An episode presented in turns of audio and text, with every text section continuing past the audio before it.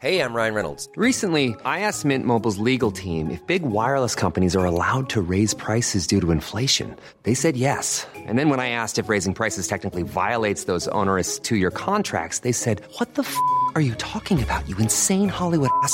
So to recap, we're cutting the price of Mint Unlimited from $30 a month to just $15 a month. Give it a try at mintmobile.com slash switch. $45 upfront for three months plus taxes and fees. Promo for new customers for limited time. Unlimited more than 40 gigabytes per month. Slows. Full terms at mintmobile.com. Bonjour, soyez les bienvenus. Je suis très heureux de vous retrouver ce matin. Nous sommes ensemble jusqu'à 13h, 3 heures d'infos. C'est Midi News Weekend. Euh, on est là pour débattre, pour décrypter avec un programme très chargé ce matin. Vous allez le voir. On reviendra sur l'interview de Gérald Darmanin dans Le Monde. Il souhaite expulser tout étranger qui a commis des actes graves en France. Nous évoquerons également ce clip surprenant d'Édouard Philippe où il affiche clairement ses ambitions pour 2017. On en parlera.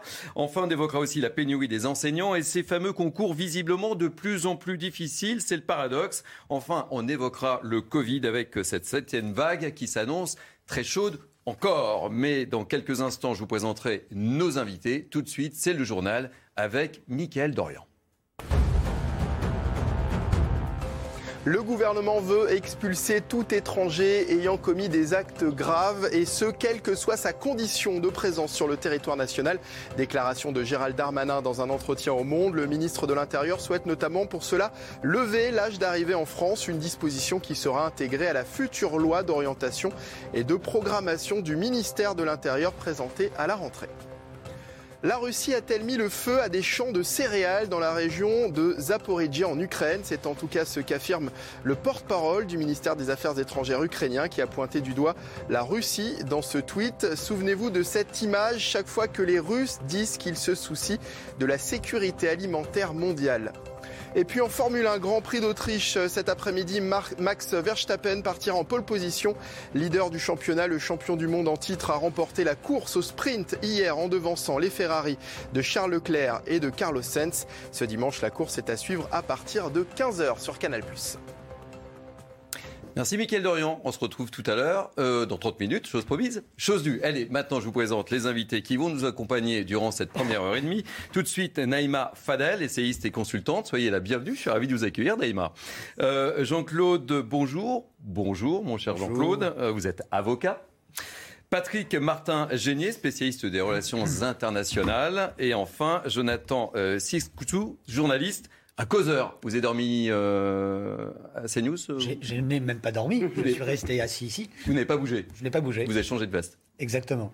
Bon, euh, comme l'a évoqué Michael Dorian, je vous propose de rentrer tout de suite dans le vif du sujet avec notre premier thème de la matinée, l'interview, l'interview de Gérald Darmanin accordée à nos confrères du Monde. Le ministre de l'Intérieur souhaite rendre possible l'expulsion de tout étranger qui a commis des actes graves en levant notamment la condition de l'âge d'arrivée en France. On regarde le sujet d'Augustin Donadieu. Et évidemment, qu'est-ce qu'on fait ensuite? On en parle. On en parle, on réagit. Tout de suite, le reportage. Il n'était pas expulsable, mais pourrait bien le devenir. Gérald Darmanin, dans une interview au Monde, se saisit du dossier des étrangers ayant commis des actes graves en France, notamment ceux arrivés sur le territoire avant l'âge de 13 ans. Nous voulons permettre l'expulsion de tout étranger reconnu coupable d'un acte grave par la justice, quelle que soit sa condition de présence sur le territoire national. À droite, Marine Le Pen déplore une nouvelle promesse qui ne sera pas tenue en publiant un extrait d'interview du président de la République qui, en 2017 déjà, promettait la même mesure. À gauche, on regrette un manque d'action du ministre de l'Intérieur. Sur cette affaire-là, il ne faut pas faire du buzz. Il faut être efficace et commencer par être efficace en expulsant déjà véritablement ceux qui ont commis des délits et qui devraient être expulsés et qui ne le sont pas. Mais alors, qu'en est-il légalement? Est-ce une mesure réalisable? Pour cet avocat, il n'en est rien. Si le ministre de l'Intérieur souhaitait mettre en application ce qu'il a déclaré, il faudrait que la France sorte de l'Union européenne, il faudrait que la France se retire du Conseil de l'Europe et il faudrait que la France revienne sur sa signature auprès des Nations Unies de la Convention de 1989 sur les droits de l'enfant. Selon Gérald Darmanin, cette proposition sera intégrée à la future loi d'orientation et de programmation du ministère de l'Intérieur, présentée à la rentrée. Bon, on va faire un rapide tour de table, évidemment, pour vous exercer ce matin. Et on va commencer, évidemment, parce que nous sommes gentlemen autour de cette table, avec euh, Naïma Mfadel. Ça vous inspire quoi, cette euh, prise de position de Gérard euh, Darmanin? Bah, Écoutez, je l'accueille avec, joie, mais il me semble que ce n'est pas la première fois qu'on avance l'idée d'expulser les, les, migrants délinquants. Euh, c'est pas d'aujourd'hui. Et j'ai l'impression que tous les, gouvernements veulent s'attaquer à cette problématique, heurtent au traité qu'on a signé avec l'Europe, euh, notamment. Donc on voit bien qu'il se pose la question de la souveraineté dans notre pays face à, cette euh, problématique. Ensuite, on a la problématique aussi des mineurs non accompagnés aujourd'hui, puisque sur, dans le cadre de la délinquance, c'est 65% de surreprésentation des mineurs non accompagnés dans la délinquance, notamment sur Paris, où ils sont dominant et sur euh, Bordeaux, avec un coût extrêmement, extrêmement important pour les conseils départementaux qui aujourd'hui n'arrivent plus à gérer. Il faut savoir que c'est 50 000 euros par an par mineur euh, non, non accompagné. Et ça, Typiquement, on sort à une problématique franco-française, puisque aujourd'hui, à partir du moment où ces enfants-là qui sont considérés comme mineurs, hein, parce mm. qu'il y en a beaucoup qui sont majeurs, arrivent en France, on est obligé de les garder, parce qu'il y a le système de protection en France qui, qui, se met en place. Et vous avez aujourd'hui des ONG qui sont grassement payées euh, par euh, l'État qui empêchent en fait le retour de ces jeunes-là dans leur pays. Je voudrais juste vous citer un, euh, exemple. L'année dernière, vous avez des magistrats et des ONG marocaines notamment qui ont voulu récupérer ces mineurs euh, isolés qui sont en France, eh bien, ils se sont heurtés tout simplement à ces ONG et aux juges, puisque ces ONG demandent aux juges d'empêcher en fait le retour de ces enfants. Je, vous propose qu'on en reparle tout à l'heure justement de cette problématique. Euh, je vous propose surtout de faire un petit tour de table. Euh, Patrick Martin Génier, très rapidement, votre, votre analyse sur cette, cette déclaration, cette prise de position de Gérald Darmanin. D'abord, euh, donc, il faudra voir ce qu'il y a dans ce projet de loi, euh, parce que donc ce sera aux parlementaires d'en discuter. On voit bien que la configuration politique aujourd'hui à l'Assemblée nationale est extrêmement délicate. Euh, on voit bien l'objectif. La difficulté aujourd'hui, c'est effectivement lorsqu'on dit de lever le verrou. Alors, évidemment, des étrangers en situation. Alors, de quels étrangers parle-t-on? Est-ce que ce sont des, des, étrangers en situation régulière? Et donc, si ce, ce sont des étrangers en situation régulière qui ont un titre de séjour, qui ont commis des actes grave, ça arrive. Et donc, ils peuvent être condamnés par la justice. Donc, une fois qu'ils sont condamnés par la justice, est-ce que les préfets vont recevoir l'ordre euh, de, de, de, de, faire des obligations de quitter le territoire français? Euh, Ça arrive tout à fait régulièrement. Euh, donc, naturellement, le gouvernement est dans son droit. On le voit bien. Mais s'agissant de l'âge d'entrée donc en France, quel que soit l'âge d'entrée, si j'ai bien compris, ça veut dire que les mineurs qui sont arrivés avant 13 ans ou à l'âge de 13 ans, une fois qu'ils vont commettre un acte grave, ils ont un titre de séjour où ils sont régularisés. Ça veut dire que s'ils commettent un acte grave à 25 ans, ils sont retournés dans leur pays d'origine. Donc on verra bien parce qu'effectivement, comme l'a dit l'avocat euh, que vous venez d'interviewer, ça peut poser des problèmes d'ordre constitutionnel, des problèmes par rapport à la Convention européenne des droits de l'homme. Je rappellerai simplement, euh, mais encore une fois, il faudra voir le projet de loi, que l'article 8 de la Convention européenne des droits de l'homme fait un équilibre entre la vie privée et familiale et l'ordre, le maintien de l'ordre public. Et donc c'est toujours ça que font, vous avez évoqué les magistrats, que font les juridictions, une sorte d'équilibre entre la vie privée et les menaces à l'ordre public. Donc on verra bien ce qu'il en est de ce projet de loi. On voit bien que c'est extrêmement délicat. Toutefois, naturellement, euh, ce gouvernement est dans le droit de présenter, mais on voit bien que la configuration politique est extrêmement délicate, car quand on regarde le groupe euh, du Rassemblement national avec pratiquement 90 députés, eh bien on voit bien qu'ils vont avoir un rôle important euh, dans ce projet de loi. Jean-Claude Beaujour moi, je, pense que, je, pense qu'il y a deux sujets. Euh, vous avez évoqué, madame, le, problème de la Convention européenne des droits de l'homme. La Convention existe. On ne peut pas juste dire qu'on sort de la Convention lorsque ça nous arrange. Il faut, c'est un, c'est un, un, tout. Cela étant, quel est l'objectif? Et je crois que là-dessus, il faut éviter de faire de la communication. Il faudrait que le ministre de l'Intérieur travaille avec le ministre de la Justice parce qu'en réalité, ce que l'on veut, ce qui est souhaitable aujourd'hui en France, c'est de faire en sorte que les lois soient effectives parce qu'il y a un dispositif juridique qui est important. Aujourd'hui, la difficulté que nous avons, c'est que lorsqu'une décision de justice est prise, elle n'est pas forcément respectée, exécutée, parce que nous n'avons pas les moyens. On revient toujours à la même discussion. Donc se donner les moyens de faire exécuter les décisions de justice. Parce que si nous avions déjà cela, ça serait un signal important. La deuxième chose, l'esprit. Effectivement, on est dans un système euh, parlementaire, les textes vont être débattus. Là, c'est une interview, ça n'est pas un projet de loi. Donc tout cela va venir en discussion. La réalité que nous avons, c'est que nous devons faire en sorte que dans un dispositif euh, juridique que nous avons en France, eh bien, il faut qu'il y ait un signal fort envoyé pour que la loi soit respectée. Je vais vous prendre un exemple.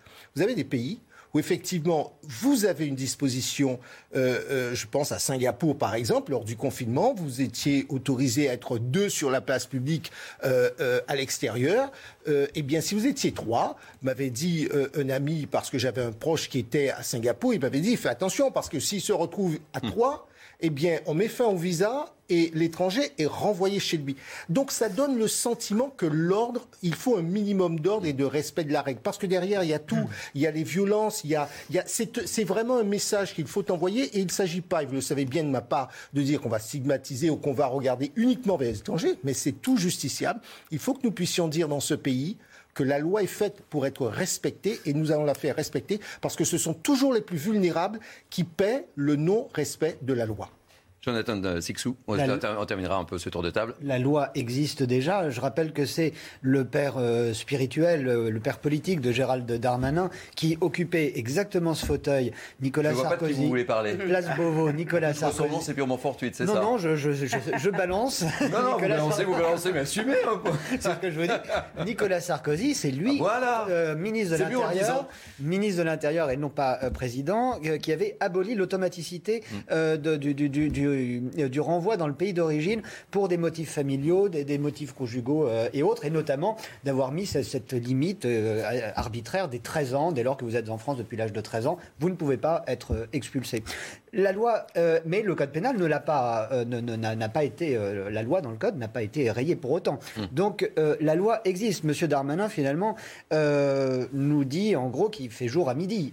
maintenant il faut, mais c'est un mal très français ça, parce qu'on a plein de textes de loi. Le, nos lois sont admirablement rédigées, nos lois sont, euh, sont, sont, particulièrement précises, mais on ne les applique pas. Et on préfère rajouter des petites rustines euh, qui mettent un temps fou à être votées parce qu'il y a des milliers d'amendements régulièrement dans tous les domaines, hein, mm-hmm. et dans ces domaines-là particulièrement euh, plus que d'autres.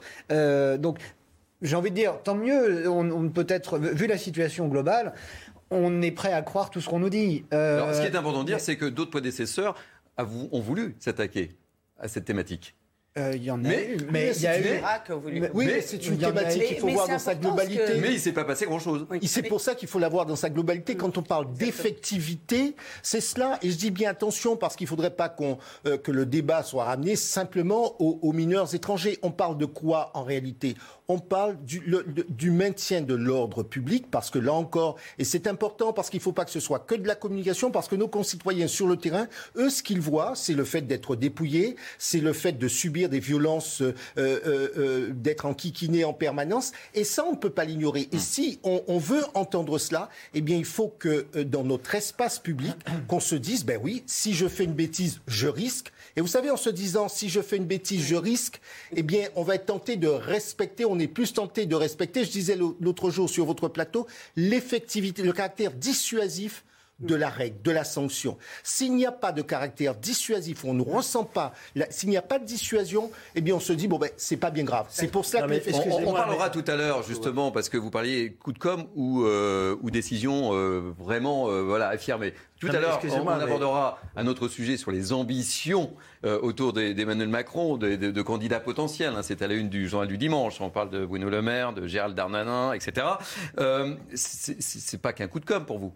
Non, mais moi, je, comprends l'homme politique qui fait de la politique. C'est le contraire qui serait idiot. Quand on fait de la politique, on a besoin d'envoyer des messages, etc. Ce qu'il faut comprendre, c'est qu'aujourd'hui, euh, et quand on, vit, euh, quand on vit pas simplement dans son bureau, mais sur le terrain, hmm. écoutez ce que les gens vous disent. Les gens, eux, attendent, attendent, qui attendent des résultats concrets. Et donc, quelles que soient les ambitions qui sont légitimes par ailleurs des uns et des autres, les uns et les autres seront jugés sur les, résultats en tout état de cause, sur le fait de de retrouver un certain ordre public. Ce que, ce oui, c'est que clairement, il est rattrapé par la réalité. C'est-à-dire qu'aujourd'hui, il y a un désespoir. C'est-à-dire qu'aujourd'hui, les, les, Français ne peuvent plus supporter toute cette délinquance, notamment qui est le fait de personnes en situation irrégulière, de, de, mineurs non accompagnés et aussi de, de migrants. C'est-à-dire qu'à un moment, Il faut gérer ce pays. Et vous le disiez tout à l'heure aussi, dans sa globalité, parce que regardez ce qui s'est passé avec euh, multirécidiviste, euh, celui qui conduisait un taxi et qui a violé des femmes, bon, qui s'en est sorti sous prétexte qu'il s'est mieux comporté. Ce monsieur a eu un enfant. Donc quand vous avez un enfant en France, ça vous empêche d'être expulsé. Donc c'est dans sa globalité qu'il faut voir aussi.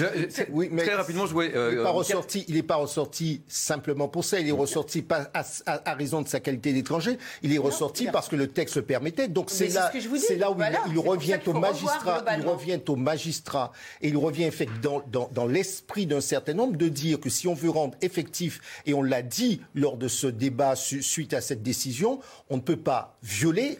un viol, c'est un crime, c'est quelque chose de particulièrement Dieu, et puis dire, bon, ben, finalement, on n'aura pas, euh, on n'aura pas été sanctionné à la hauteur de, la gravité de l'acte. En, tous les cas, euh, la prise de position de, de Gérald Darmanin n'a pas laissé insensible Marine Le Pen, qui a communiqué tout de suite euh, par Twitter.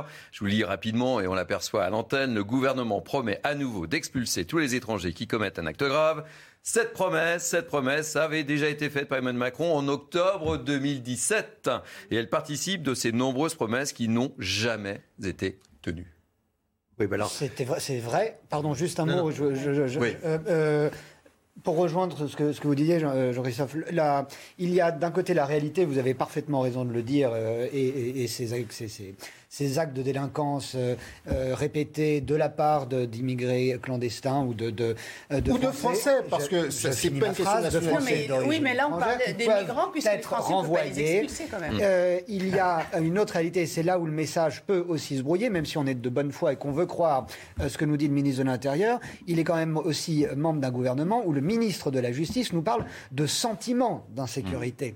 Donc où est la, le, le, discours politique de, de, de la Macron dirais-je. Et vous n'avez pas le sentiment, là, euh, qu'il est, c'est une façon pour lui de, aller de faire un, geste vers ses anciens camarades Ils font tous des gestes. républicains. Ils font tous des gestes. Certainement, c'est bien évidemment. C'est un clin d'œil qui est fait certainement. Un gros clin d'œil, non Au LR, euh, certainement, certainement. Mais euh, vous avez cité tout à l'heure Nicolas Sarkozy. Vous savez, moi, je, j'ai beaucoup de regrets par rapport à, à cette période parce que je trouve que euh, la droite s'est laissée en fait coloniser par l'idéologie de gauche. Exactement. Et effectivement, la double peine, c'était une demande de la gauche de supprimer cette double peine. Et même sémantiquement, c'est génial. Inventer cette expression double peine, il y a mm.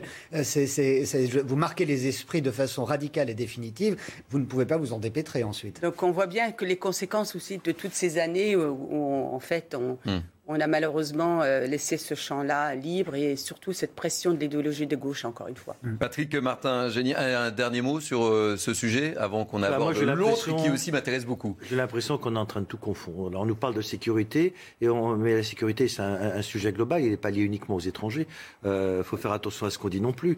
je veux dire une chose, nous sommes dans un, vous l'avez évoqué, la Convention européenne des droits de l'homme. Encore une fois, il y a un équilibre à faire entre la vie privée familiale et la sécurité. Imaginez que demain, quelqu'un fasse un acte répréhensible, qu'il est euh, puni par les juridictions judiciaires, correctionnelles, etc. Mais dès lors qu'il a une épouse française et des enfants français, vous pensez bien qu'il n'est pas expulsable. C'est pas possible, euh, car ce serait violer une convention internationale. En revanche, qu'il fasse une peine de prison parce qu'il a été condamné pour des faits graves, tout à fait. Mais il faut faire attention à ce qu'on dit. Expulser tout étranger euh, qui a commis un acte grave au regard de la Convention européenne des droits de l'homme, eh bien, ce n'est tout simplement pas possible, ni au regard de la Convention eh ben, de la Convention internationale des droits de l'enfant, euh, des droits de l'enfant, euh, effectivement, s'il il a un enfant français, tout ça, c'est parfaitement impossible. en revanche, c'est pas réalisable, quoi. Non, non, mais la Constitution. oui, mais, donc, à partir du moment, alors, nous sommes en, dans une, effectivement, une, un parlement, on va en discuter, c'est tout à fait démocratique. Ce qu'il faut, c'est renforcer effectivement les peines pénales euh, pour les gens qui vont commettre des actes graves. mais il faut faire attention, parce que je vais vous dire une chose, lorsque vous l'expulsez un étranger, il faut d'abord demander le visa du pays où il est censé euh, arriver. Et ça, euh, parfois, les consulats le refusent. Donc on voit bien que c'est extrêmement difficile, mais c'est tout à fait normal que le gouvernement veuille assumer un certain nombre de responsabilités. Et donc ce sera effectivement... très, très, rapidement, euh, très rapidement Jonathan Siscou. En deux mots, que nos politiques soient timorés, que qu'ils soient de gauche ou de droite, ils, changent et, varient sur la question. Le, le cœur du problème, c'est ça, ce sont ces accords consulaires. Et la France accepte de, de, de, se laisser marcher sur les pieds par la Tunisie, par l'Algérie, par, par le Maroc, par les pays d'Afrique subsaharienne depuis extraordinairement longtemps, euh, alors que la France est capable de maintenir des rapports d'État à État. Ça veut dire quoi? Ça, veut dire des rapports de force, euh, diplomatiquement parlant, mais ce sont des rapports de force avec tous les pays du monde et dans tous les domaines, sauf dans celui-ci, il y a quelque chose qui... Euh, vous êtes sur CNews, c'est Midi News Weekend, et tout de suite, eh bien, écoutez, c'est le journal de Mickaël Dorian. Plusieurs personnes sont mortes dans des fusillades la nuit dernière en Afrique du Sud. La plus meurtrière euh, dans un bar de Soweto près de Johannesburg a fait 14 morts et 9 blessés. La police n'a procédé à aucune arrestation et une enquête a été ouverte. Une autre attaque plus tôt dans la soirée a fait 4 morts et 8 blessés dans un bar à Pietermaritzburg dans l'est du pays. L'incendie des Cévennes ne progresse plus. La phase critique est dépassée, ont annoncé ce matin les pompiers du Gard. Un dispositif allégé a été mis en place la nuit dernière, mais la zone reste cependant sous haute surveillance. Parti du hameau de Bordezac jeudi, ce sinistre a ravagé 650 hectares et mobilisé jusqu'à 950 hommes. Il n'a fait aucune victime. Et puis du football ce soir avec l'Euro féminin et l'entrée des Bleus dans la compétition. En quête d'un premier titre, la France affronte euh, l'Italie, quart de finaliste de la dernière Coupe du Monde. Le groupe emmené par euh, la capitaine Wendy Renard est en confiance. Les Bleus restent sur une série de 14 victoires d'affilée avant l'Euro. Merci Mickaël. À tout à l'heure. Euh, vous êtes toujours sur CNews, c'est Midi News Weekend. On se retrouve avec nos invités, Naïma M. Fadel, Jean-Claude Beaujour, Patrick Martin-Génier, Jonathan Sixou. Sixou. Sixou. C'est parfaitement prononcé. Très bien. Ouais, parce que là, euh, attention, on va parler des enseignants. Et vous le savez sans doute, la crise de recrutement est inédite et cela se traduit euh, par un nombre record de places non pourvues au Le ministère de l'Éducation a annoncé que 4000 places étaient non pourvues. Alors paradoxe de cette situation, je dis paradoxe, vous allez tout de suite comprendre pourquoi, les syndicats s'interrogent sur la pertinence du nouveau concours. L'oral imposé par la nouvelle réforme pour évoluer les motivations des futurs professeurs et leur maîtrise des valeurs de la République s'est révélé éliminatoire pour certains candidats. Vous allez tout comprendre avec euh, cette explication de Michael Dos Santos. Racisme, homophobie, laïcité, les sujets du nouvel oral proposé lors des concours enseignants font l'objet de nombreuses critiques. Certains candidats témoignent notamment de questions pièges. Admise cette année au CRPE, le concours de recrutement des professeurs des écoles, Suzanne a elle aussi été confrontée à un thème loin d'être évident. imaginez qu'un enfant euh, se bouche euh, comme ça les oreilles euh, en classe en disant la musique c'est le mal. Même son de cloche pour Cécile, jeune diplômée du CAPES, futur professeur de collège-lycée. Lisa, de 16 ans, vient vous voir et vous confie qu'elle se sent plus garçon que fille, voudrait se faire appeler Louis, en revanche, elle ne veut pas que ses parents soient tenus au courant de la situation et vous, en tant qu'enseignant, vous remarquez qu'elle commence à sécher les cours de sport. Donc, euh, comment on réagit? Heureusement, pour ces deux candidates, leurs expériences sont jouées en leur faveur. Je suis formatrice en français langue d'intégration. Donc mon public, c'est un public migrant. C'était des, euh, des problématiques que j'avais déjà eues pendant les passages d'école. Surpris par la teneur des questions, d'autres candidats ont été sanctionnés par des notes négatives.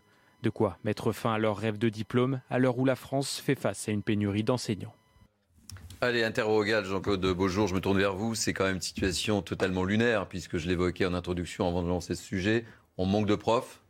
Et le côté paradoxal, c'est qu'il y a un concours qui rend dingue les profs. Quoi. Alors c'est surtout, ce sont les, sujets qui sont proposés, en tout cas, ce segment de sujets, qui sont des sujets complexes pour lesquels on attend plutôt euh, à l'administration de l'éducation nationale de former euh, les professeurs une fois recrutés, parce qu'effectivement, euh, qu'on soit appelé à, faire, à affronter un certain nombre de questions nouvelles dans le cadre de, son enseignement, je veux bien, mais imaginez que un jeune candidat, un jeune diplômé de master de, littérature vous dise comment aborder telle ou telle question, c'est complètement sidérant. Donc le, problème est déplacé. Il appartient à l'administration de former ses collaborateurs et l'ensemble, parce que finalement, on sanctionne des gens qui sont volontaires, en tout cas candidats, et que fait-on de, tous les autres? Parce que ce ne sont pas tellement eux qui, finalement, c'est une génération qui pourra s'adapter. Donc c'est vrai que c'est complètement euh, euh, surréaliste que de devoir laisser de côté. Et le paradoxe, c'est qu'on va recaler des candidats sur ces sujets-là, en tout cas à partir de sujets tels qu'ils ont été présentés, et dans le même temps, on va prendre des contractuels parce qu'il va bien falloir ah enseigner à nos enfants dès la rentrée. Il va bien falloir avoir des enseignants. En fait, en gros, on, leur demande d'être euh, d'être formés avant même d'être formés. Mais, absolument. Donc, on va prendre on va prendre des gens qui effectivement pourront très bien être à, à l'opposé sur ces sujets-là, voire incompétents, euh, et qui vont se retrouver euh, contractuels par la force des choses. La deuxième la deuxième chose, le concours d'enseignement doit être fondé à la fois sur les fondamentaux de la matière pour laquelle on concourt, et puis sur l'aptitude à, faire de la pédagogie, à enseigner, euh, non pas à,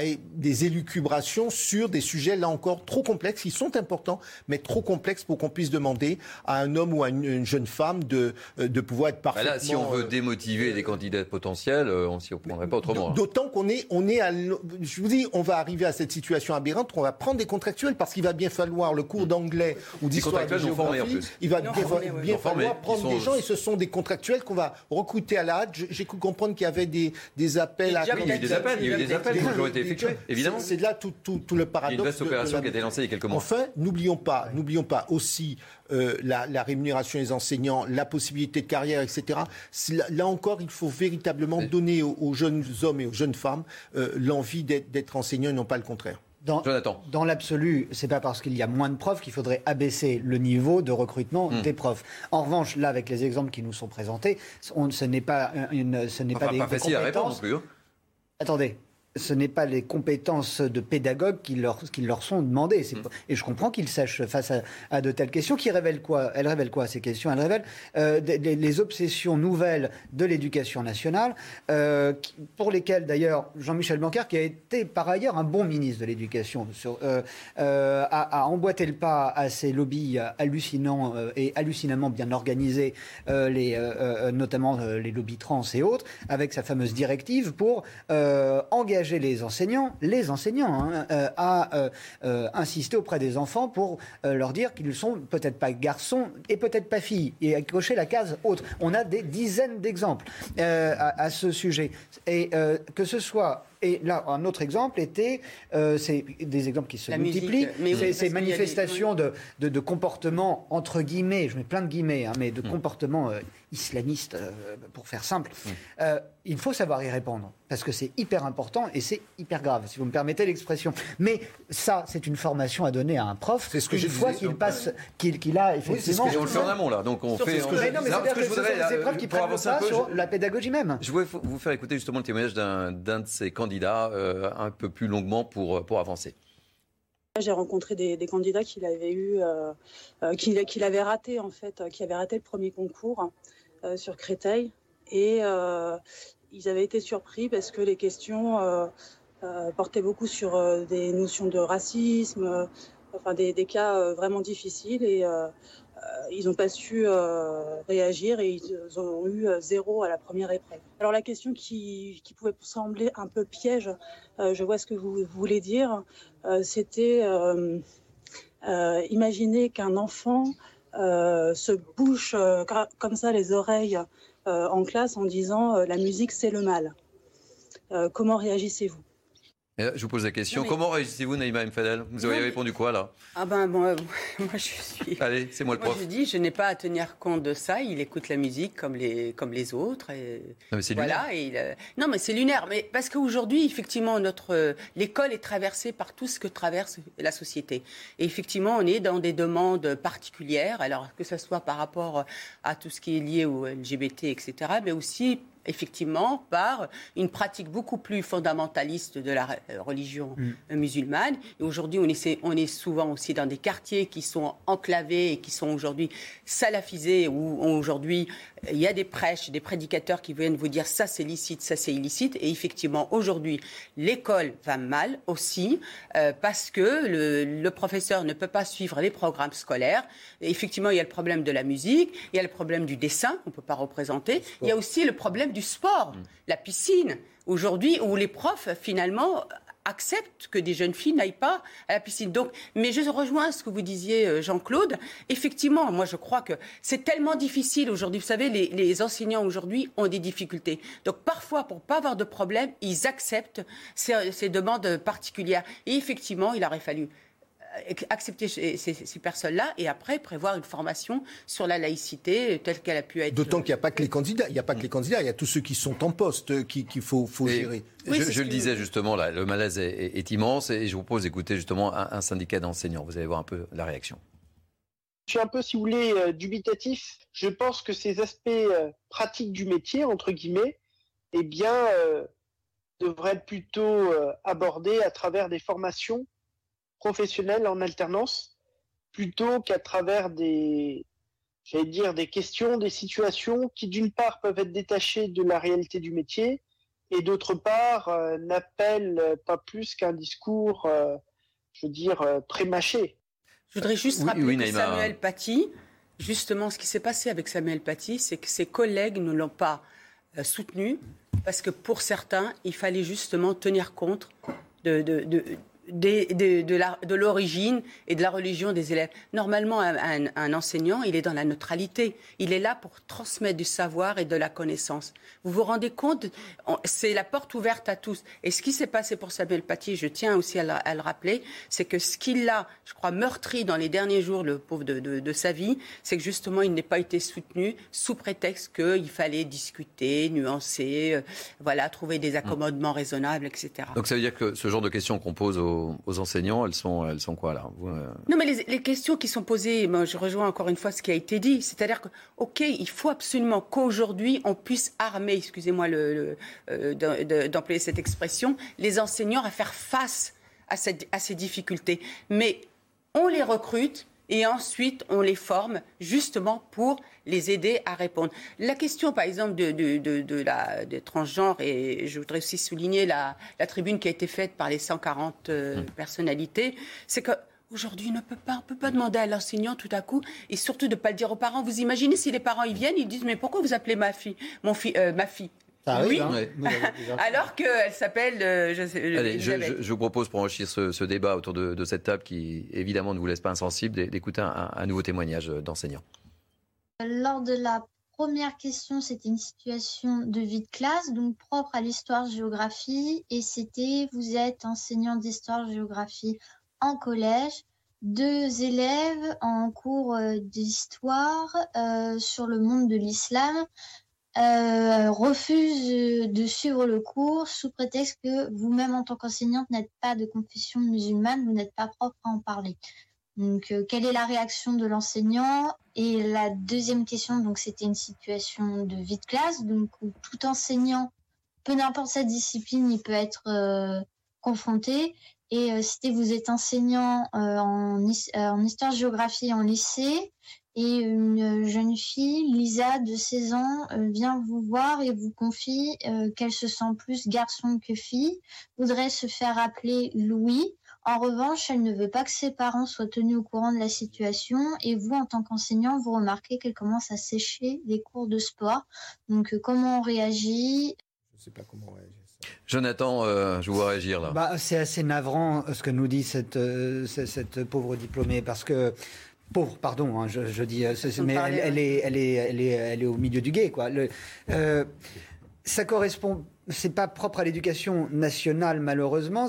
L'éducation nationale, en fait, avec ce, type de, sujet, ce type d'épreuve, révèle euh, et prend le, et, et, prend le, emboîte le pas sur tout un phénomène de société délétère, qui est de dire, ben, si vous n'êtes pas noir, vous ne pouvez pas enseigner l'esclavage, si vous n'êtes pas musulman, vous ne pouvez pas euh, parler des musulmans, et ça touche tous les domaines. Et là, c'est quasiment une idéologie wokiste. Il y a quelques jours, dans un tout autre domaine, Tom Hanks, l'acteur américain, qui dit qu'aujourd'hui, il ne pourrait pas jouer ce rôle de Philadelphia, qui lui avait valu un Oscar, parce qu'il n'est pas homosexuel. Euh, et c'est un rôle d'homosexuel. On en est là, c'est-à-dire il y a une sorte d'hyper-division de la société, qui n'est même pas une hyper-spécialisation, hein, mais en gros, parce que je suis ce que je suis, je ne peux faire que ce que je suis euh, capable a priori de faire. Et c'est un dans, un message très très dangereux qui est envoyé par l'éducation nationale euh, que de dire en gros euh, euh, vous mettez-vous à ce niveau-là qui est en dessous de c'est de l'assignation identitaire. C'est de l'assignation identitaire. Je pense que pour, pour vos téléspectateurs moi, j'ai été enseignant je dois vous dire que je, ne saurais pas répondre à un certain nombre de, questions. Oui c'est la question que je posais à Naïm Fadel d'ailleurs. qu'est-ce que vous répondez je ne saurais pas je ne saurais pas répondre hmm. que, en plus vous êtes et, je rejoins tout à l'heure ce que vous disiez sur les, le, le, fait qu'on peut avoir avoir affaire à des mineurs, à des majeurs. Vous, vous enseignez au collège. Euh, qu'est-ce qui l'emporte, le droit euh, du mineur? Ou alors vous avez des questions de confidentialité, etc.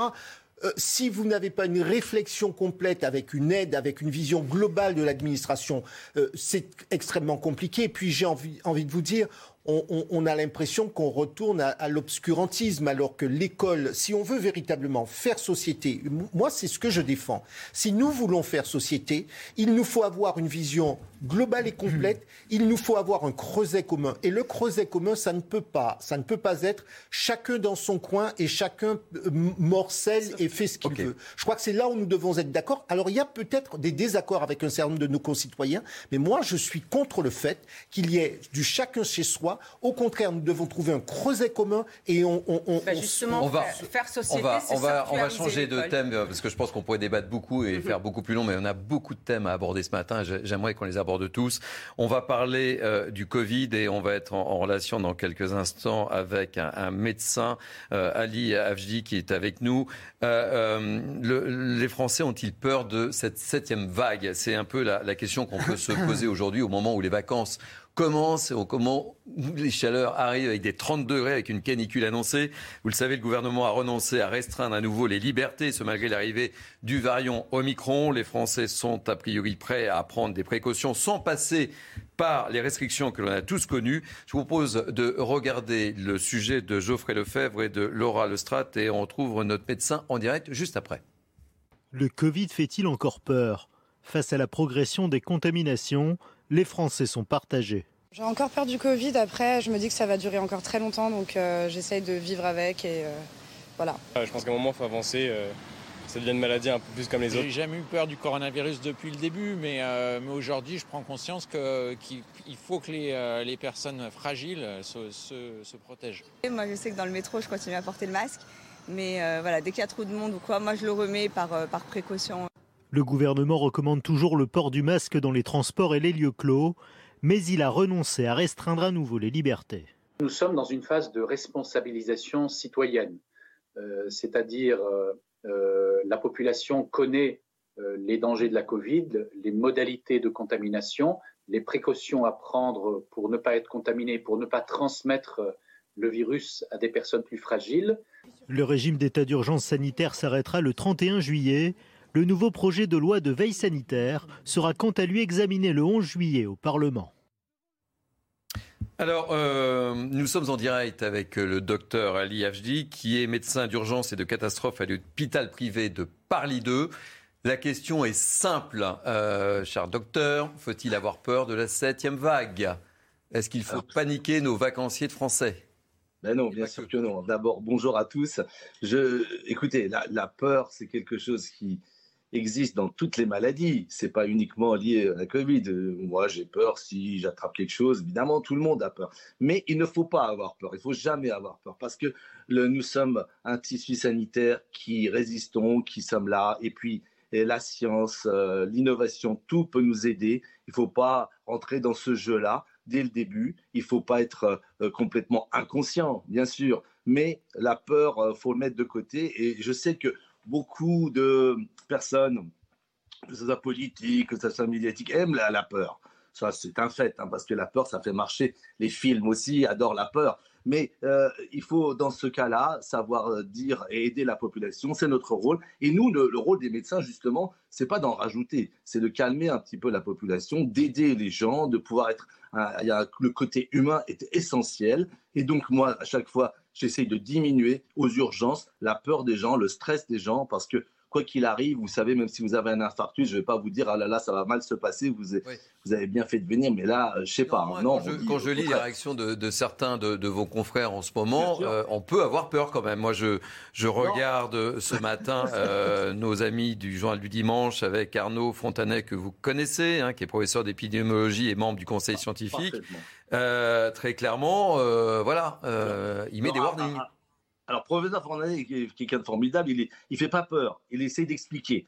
Et ce qu'il a dit est vraiment le très pic, Le pic sera pire qu'en avril, je suis désolé, mais on peut, on peut s'inquiéter, non? Est-ce que le titre a été choisi par professeur Fontanet? Je ne sais pas. Mais peu importe, peu importe, il prévient. Vous avez raison, de toute manière, il faut bien faire une, une la une. Donc, même quand j'écris des livres, il faut bien choisir la, la, une du livre pour être impactant. Le spectacle, le spectacle, c'est formidable. On va pas mettre en doute, euh, on va pas mettre en doute les du journal du dimanche. non, non, non, mais attendez, on met pas en doute. Je, je, suis en train de vous expliquer un tout petit peu philosophiquement ce qui se passe, psychologiquement ce qui se passe, qui est très important. Et le Covid a un côté psychologique important. Euh, le, le, fond de l'affaire, c'est euh, d'abord de, de, de, protéger les hôpitaux, de protéger les patients, parce que deux choses importent beaucoup pour le gouvernement un, c'est le nombre d'hospitalisations et le nombre de décès. Je voyais, je, vais droit au but. Je ne tourne pas autour du pot, comme un urgentiste sait le faire. Donc, il faut protéger les plus fragiles. qu'on aille directement, hein, je, vous rassure. Hein. Oui, oui. Non, mais protéger les plus fragiles, c'est le plus important protéger les fragiles, c'est plus de 60, plus de 80 ans. Euh, c'est surtout ça. On a, on a bien vu qu'il y a deux façons de faire. Soit obliger, soit faire des recommandations. C'est ce qui explique aussi euh, professeur Fontanet. Arnaud dit ça très bien. C'est euh, le gouvernement de choisir. Généralement, ce sont eux qui choisissent l'obligation ou les recommandations. Au jour d'aujourd'hui, nous en avons tellement bien parlé et nous, nous, en avons parlé souvent, et encore, il faut continuer. Il faut expliquer aux gens qu'est-ce qui est important. L'important, c'est surtout surtout de protéger les gens plus âgés, parce qu'on a même vu qu'avec les vaccinations, il y avait des décès qui pouvaient survenir, notamment sur les plus de 80 ans, notamment comme exemple le Portugal, qui avait été très bien vacciné, et il y a eu une vague de personnes décédées de plus de 80 ans. Donc il faut aider ces personnes-là les masques, tout ce que vous voulez, c'est surtout dans les transports en commun quand on est très très euh, enfermés les uns sur les autres. Et puis euh, aérer, c'est vous voyez des choses très simples. Et bien sûr l'arme euh, de la vaccination pour ces personnes, notamment les plus fragiles, à, continuer et à, les, à les protéger de cette manière-là, quitte à en faire plusieurs. Ce que je vous propose, c'est que vous restez euh, avec nous. On, poursuit ce débat, ce qui me semble important au moment de, ces vacances. On va marquer une pause, une pause publicité, et, on reparle du Covid juste après. Bienvenue sur CNews, c'est Midi News. On se retrouve dans quelques instants avec nos invités, mais tout de suite le point info avec Mickaël Dorian. Au moins six personnes ont été euh, tuées dans une frappe russe sur un immeuble d'habitation à Tchassivlar dans l'est du pays. Le gouverneur de la région du Donetsk a précisé qu'une opération de sauvetage était en cours et qu'une trentaine de personnes se trouvaient toujours sous les décombres. Un millier de personnes rassemblées hier devant la Maison Blanche au cri de Mon corps, mon choix. Les manifestants ont demandé au président des États-Unis de défendre plus vigoureusement le droit à l'avortement. Une manifestation majoritairement féminine qui s'est poursuivie dans les rues de la capitale américaine. Elle a pris fin devant l'emblématique Cour suprême. Et puis en Formule 1 Grand Prix d'Autriche cet après-midi, Max Verstappen partira en pole position. Leader du championnat, le champion du monde en titre a remporté la course au sprint hier en devançant les Ferrari de Charles Leclerc et de Carlos Sainz. Ce dimanche, la course est à suivre à partir de 15h sur Canal+. Merci beaucoup, cher euh, Michael. À tout à l'heure. On continue de débattre, de décrypter avec nos invités que je vous présente à nouveau. Naïma M. Fadel, Jean-Claude Beaujour, Patrick Martin-Génier et Jonathan Sixcou. Alors, on était, euh, on parlait du Covid et je crois que nous sommes toujours en, direct avec euh, le médecin Ali Afjeh. Vous êtes toujours là, vous ne nous avez pas quittés? Je n'ai pas quitté, j'ai même écouté. Bon, alors écoutez, moi ce que j'aimerais savoir, j'aimerais qu'on parle du masque, puisque je disais tout à l'heure, euh, en introduction, euh, juste avant d'aborder ce thème du Covid. Euh, le gouvernement n'a pas voulu prendre de mesures un peu plus sévères. Je pense que les Français en ont, on aura le bol et ils n'avaient surtout pas envie de cela juste avant de partir en vacances. Mais le masque, on porte, on porte pas, on fait quoi? Puisque vous êtes concret. Et moi, j'aime les hommes concrets. Oui, moi, je suis très concret. Et c'est un peu comme le maillot, hein, cette histoire de masque. Hein. Alors écoutez, j'ai juste une petite réflexion sur la peur parce que c'est quand même assez philosophique. J'ai juste euh, deux secondes. Hein. Moi, j'ai peur qu'on ne se prépare pas, surtout. J'ai pas peur du virus, j'ai pas peur de la maladie. J'ai peur souvent des, choses qu'on ne prépare pas. Alors voilà, par exemple, euh, cette histoire de masque. Cette histoire de masque, vous savez, on en parle. Eh bien, moi, j'ai toujours euh, dit qu'il fallait que les gens eux-mêmes sachent ce qu'ils font. Et les gestes barrières, j'en avais toujours parlé en disant que c'était des gestes responsables, c'était des, des, gestes intelligents. Pourquoi? Parce qu'en fait, porter le masque, si c'est pour euh, juste se donner bonne conscience, ça suffit pas. Il faut aussi, il y, a un, petit adjectif ou un adverbe parfois qui manque dans les mots, c'est il faut bien porter le masque. Il faut le porter pas avec les petits trous ici. Parce que si vous portez le masque et vous croyez que vous êtes en train de protéger les autres que vous êtes en train de les contaminer parce que euh, c'est faux, ça sert à rien. Donc, porter les masques, effectivement, oui, à des moments précis, intelligents, oui. Dans les transports en commun, oui dans les endroits confinés, oui, vous êtes vous-même responsable de ce qu'il faut faire et les porter bien. Parce qu'il ne s'agit pas, comme tous les enfants ici, parce que ça fait mode, de les tourner, vous en de les en gros la responsabilité de, chacun, en fait. Mais oui, mais la responsabilité de chacun, c'est important dans, dans, tout. Vous savez, on en a parlé tout à l'heure. Soit c'est des recommandations, soit c'est des obligations. Alors, le, gouvernement va choisir, c'est pas mon rôle, mais en tout cas, moi, mon, ma propre idée, c'est plus recommander, c'est plus aider les gens, parce que quand on y adhère, c'est beaucoup plus simple que quand on y est obligé. Et, avec les chaleurs dont on parle, là, avec euh, ces, chaleurs caniculaires qui arrivent, là, vous... Alors, non, mais euh, chaleur caniculaire, quand vous êtes dehors, il n'y a pas de souci. Euh, encore une fois, moi j'ai jamais été.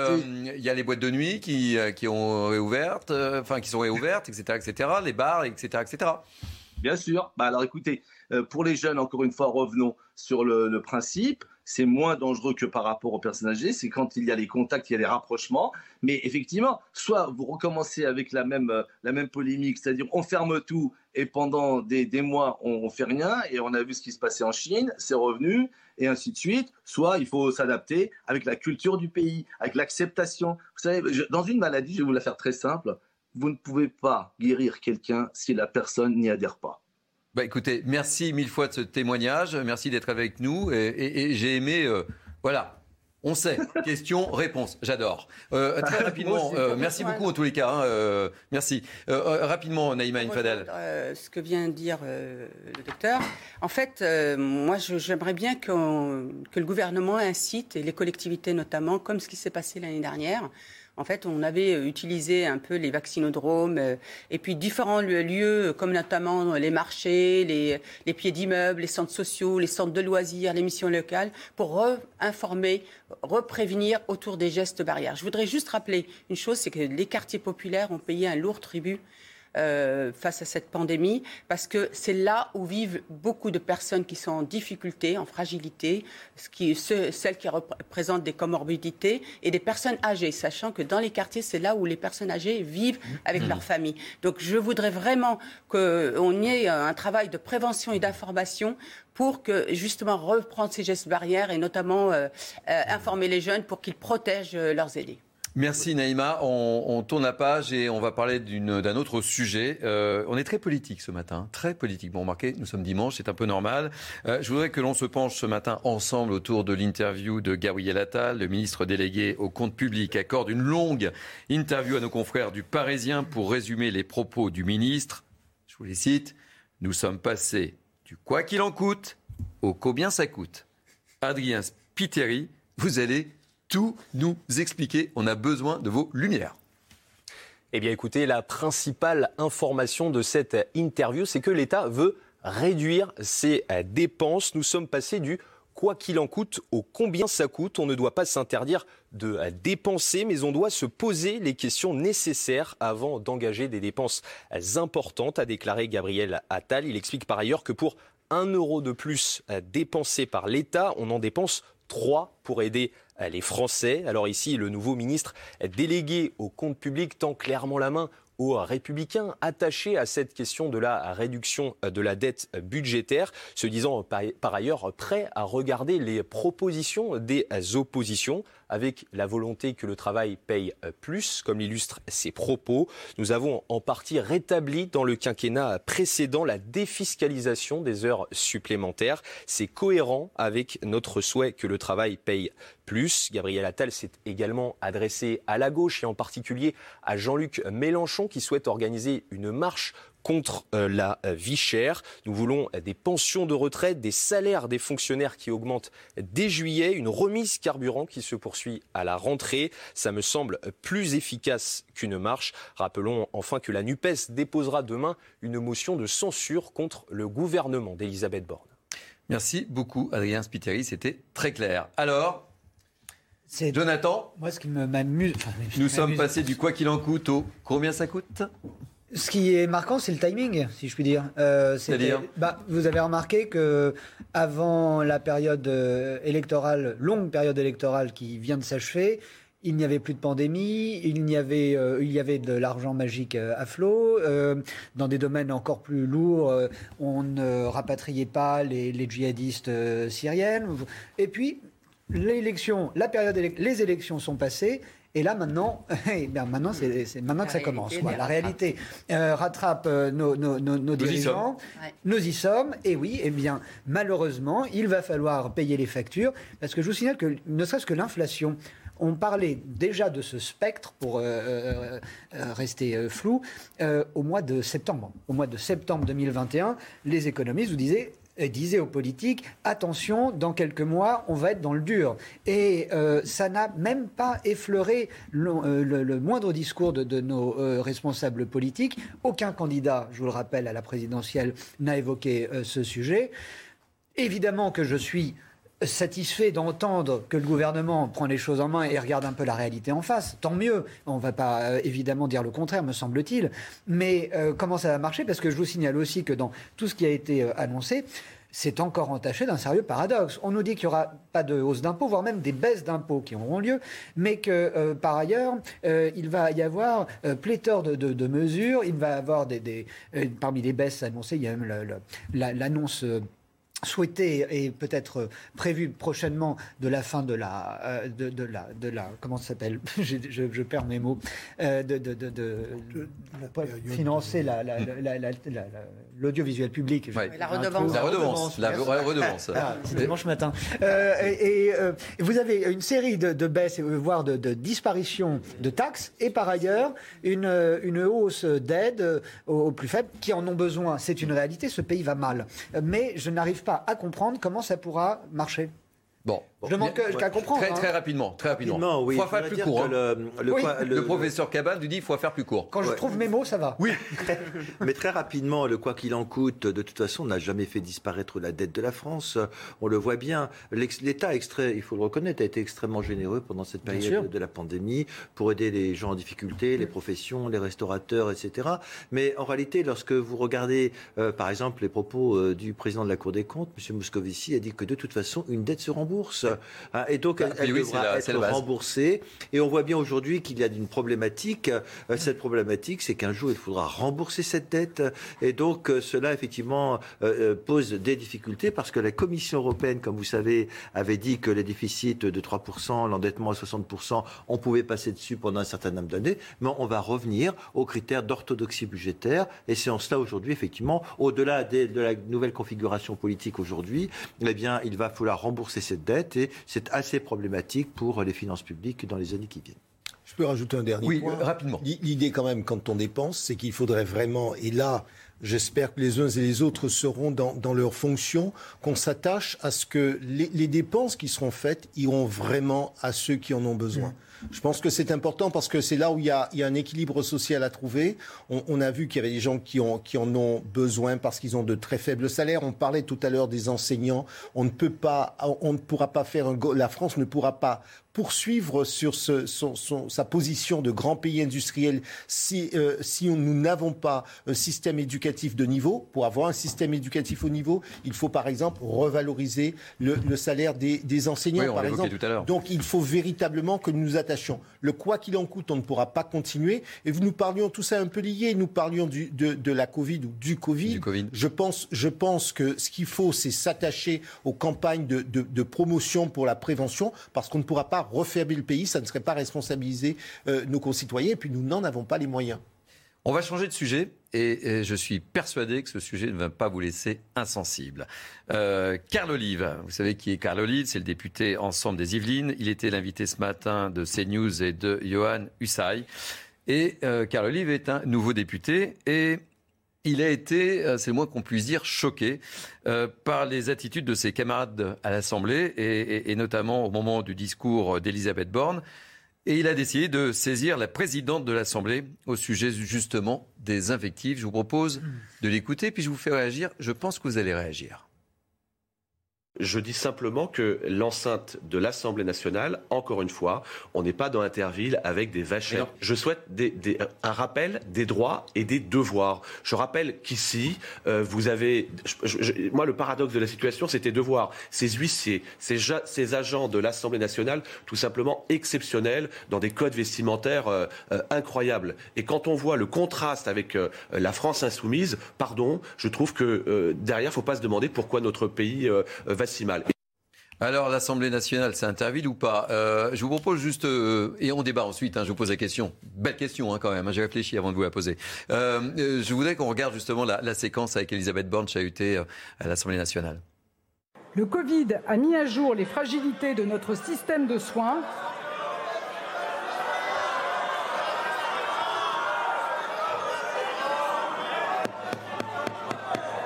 S'il vous plaît.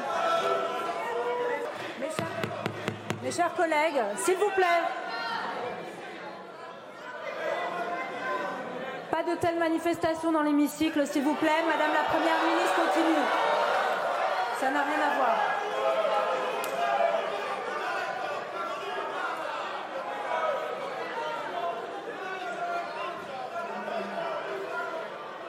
Notre pays a besoin d'une réforme de son système de retraite. Elle ne sera pas uniforme et devra prendre en compte les carrières longues et la pénibilité. Elle devra veiller au maintien dans l'emploi des seniors. Mon gouvernement l'amènera dans la concertation avec les partenaires.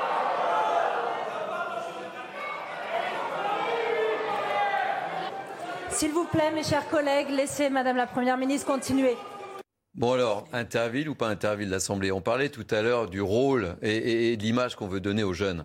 Sincèrement, vous qui êtes autour de, moi, c'est quand même assez moyen cette image que l'on donne. Mais Quelle image de l'Assemblée nationale? C'est quand même la présidente, euh, la, la, première, ministre, la première ministre qui vient exposer. Et qui vient faire un discours de politique générale. Et la présidente de, l'Assemblée nationale qui n'arrive pas à calmer ses troupes. Non, c'est inadmissible, c'est inadmissible. C'est une très très mauvaise image qui est donnée par... Euh, par LFI ou la NUPES dans son, dans, son ensemble, parce qu'on remarquera que les LR et le Rassemblement national se sont particulièrement euh, restés euh, respectueux de, de, ce moment-là. Euh, je, je, trouve vraiment que, hum, en fait, c'est tout ça, ça euh, rejaillit, si je veux dire, effectivement, sur la société dans son ensemble. Dans le, aujourd'hui, les respects qu'on a envers nos enseignants, envers nos policiers, envers les, les, les, élus aussi, parce que les élus sont aussi, euh, aujourd'hui, subissent aussi ça. C'est scandaleux. Et pour revenir sur ce qu'a dit Carla Olive, moi, je suis assez d'accord avec lui. Alors, il faut bien partager les, temps. Hein. Il y a les temps où, il y a les débats hmm. entre députés, on peut se chahuter. Oui, mais débat, c'est pas, pas, un Mais, on peut débattre. Là, là, il n'y a pas de débat. Mais, mais ce temps là on, entend, enfin, la, Première ministre vient quand même faire un discours de politique générale qui est important, on doit le respect. Et elle a il a parlé aussi du code vestimentaire. Moi, je trouve ça scandaleux. Et justement, c'est l'image. Vous savez, euh, pour euh, Thierry, moi, j'ai travaillé longtemps dans euh, l'insertion sociale et professionnelle et dans les missions locales.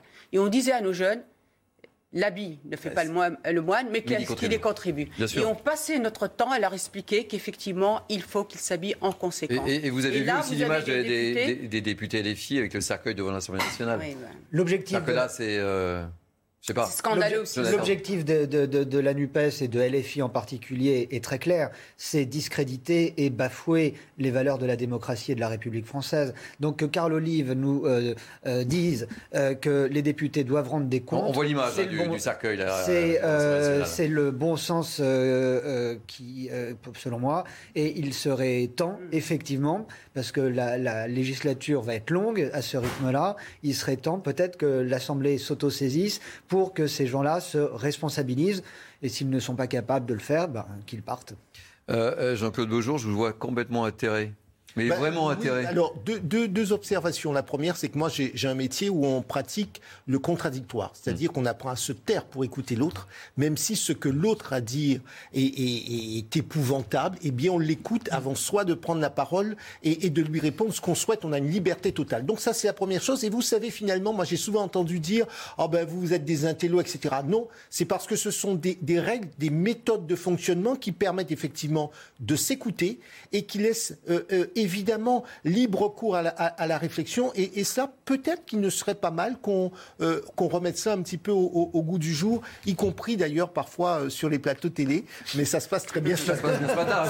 Il n'y a, pas d'invective, tout se passe bien. Mais, parce que justement, parce que, non mais attendez, non, non, mais ce qui est important, c'est que vous savez, je sais que parfois que certaines émissions, on donne le sentiment, je ne parle pas là précisément, où les gens se castagnent, on me dit, mais ça fait le buzz. Et je dis, ça fait peut-être le buzz parce que ça amuse, mais est-ce que pour autant, ça fait avancer les débats et ça permet aux idées fondamentales d'émerger? Première observation.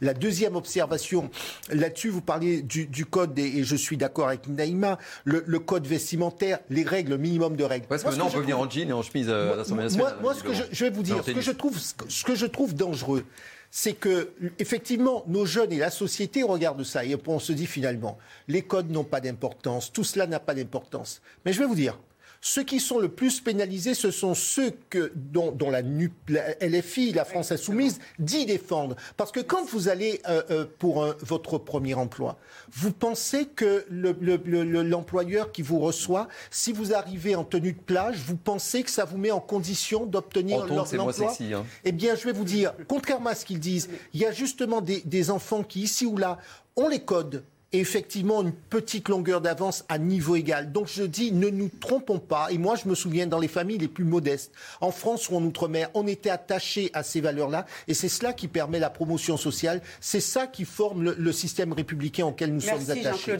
ça, c'est véritablement important. Euh, on, on termine rapidement, euh, Naïma, sur ce thème. Non, non, je voudrais juste rajouter par rapport à ce que vient de dire Jean-Claude. Moi, je me rappelle quand je suis arrivée euh, enfant, euh, mes parents avaient remarqué que les Français, euh, les Français, pour nous c'était comme ça, on n'était pas encore Français, s'habillaient le dimanche. S'habiller le dimanche. On s'habillait le dimanche. Oui. je vous assure, hein, je me souviens, maman on nous a acheté les fameux habits du dimanche. Les habits du dimanche, oui, on les a connus. Et je reste attaché à ça. On ne va pas à l'enterrement comme on va à la plage. Je suis désolé. Bon, on va, on va terminer euh, cette matinée. Bravo à Carl Olive. Oui, bravo à Carl Olive. Oui, on peut le. Vous êtes tous d'accord. Et, j'espère qu'il va que sa, sa, démarche va être soutenue. Oui, et va, le dossier sur CNews. Pour, le, pour la petite pointe d'humour, même si dans, dans, certains parlements, ils en arrivent même à se battre en, en, Italie ou ailleurs. Et ou ailleurs dans d'autres pays. C'est pas encore arrivé. Dieu merci. Euh, on va terminer euh, par un sujet qui nous concerne tous. On va parler du prix du gaz. Ça vous concerne évidemment, ça me concerne. Alors que l'on disait que la France n'avait pas à craindre il y a quelques semaines des problèmes d'alimentation en gaz, Elisabeth Borne n'exclut pas des aides ciblées après la fin du bouclier tarifaire. On ne va pas exposer les Français les plus modestes à des hausses inconsidérées du prix de l'énergie. Je vous propose de regarder euh, ce reportage de Quentin Gribel et ensuite on accueillera Harold Iman, notre spécialiste des questions internationales, qui nous répondra si la France est en danger concernant l'alimentation du gaz. Reportage. Va-t-on manquer de gaz cet hiver? Pour éviter ce scénario catastrophe, l'État dispose de plusieurs solutions. Premièrement, le gaz naturel liquéfié, acheminé par bateau et non par gazoduc, un cinquième terminal d'importation devrait d'ailleurs voir le jour dans le pays, mais pas avant septembre 2023. Deuxièmement, le gouvernement cherche à augmenter les stocks de gaz. Actuellement à hauteur de 60%, l'objectif est d'atteindre les 100% à la fin de l'été. Pour ce faire, l'État demande aux opérateurs de stockage d'acheter eux-mêmes du gaz pour faire le plein grâce à une garantie financière publique. Enfin, d'autres fournisseurs sont également recherchés en Afrique ou au Moyen-Orient. Mais nombreux sont les pays européens à avoir eu la même idée car la France n'est pas la plus lourdement touchée par les restrictions russes.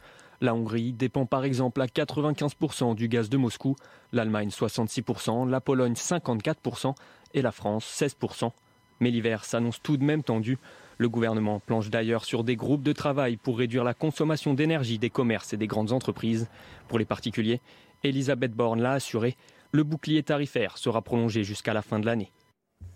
Alors, euh, on va retrouver Harold Iman, notre spécialiste des questions internationales. Euh, la France est-elle en, danger avec euh, la crise de, de l'Ukraine et est-ce qu'on peut craindre une pénurie de gaz par rapport à d'autres pays européens, mon cher Harold?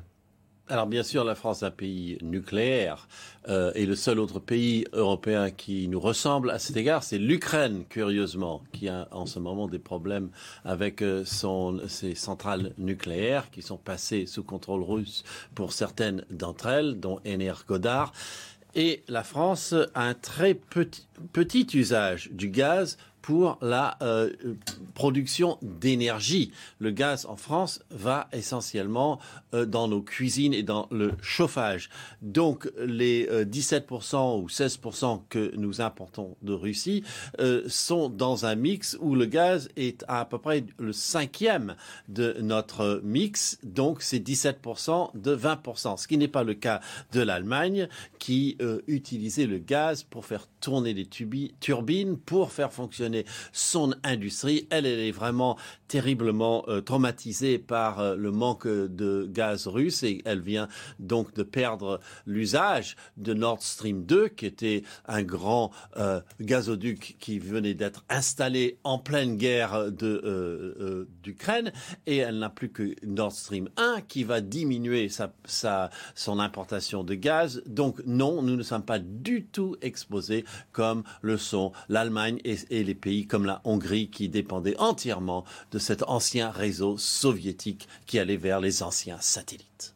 Harold Ima, notre spécialiste de questions internationales. J'aime beaucoup, Harold, quand vous nous annoncez des nouvelles rassurantes comme celle-là. Ça nous fait du bien pour terminer cette heure et demie de Midi News. Euh, avec une petite nuance. Jean-Claude Beaujour. Avec peut-être une petite nuance. Je, je partage complètement euh, l'analyse d'Harold et il a raison sur le plan macro. Maintenant, gardons quand même à l'esprit qu'en région, il y a un certain nombre de nos concitoyens qui, eux, euh, en dehors même de la question macro, font un usage plus important du gaz et pour lesquels la facture va être importante. Et donc, il faut être attentif à ce que, euh, en région, là où ceux qui sont le plus dans la nécessité euh, en ont besoin pour se chauffer, je pense à l'hiver qui va commencer dès septembre-octobre, on va avoir besoin de se chauffer. Donc, il faut que nous soyons vigilants afin qu'un certain nombre de nos concitoyens ne tombent pas en, en, sous, en, sous-utilisation, en tout cas en insuffisance pour se chauffer et se, se nourrir. Voilà, c'est juste la nuance. La question, trois mots, on, a un peu de temps, hein, mais rapidement, Jonathan. Euh, souveraineté et indépendance énergétique. Pardon Souveraineté et indépendance énergétique. C'était tellement rapide que j'ai même pas noté. Ah voilà. Non, mais la euh, question aujourd'hui. Patrick Martin Génier. Oui, si vous me permettez, le. Oui, parce que vous n'avez pas beaucoup parlé ce matin. Hein. non, mais parce que. Contrairement à d'autres fois.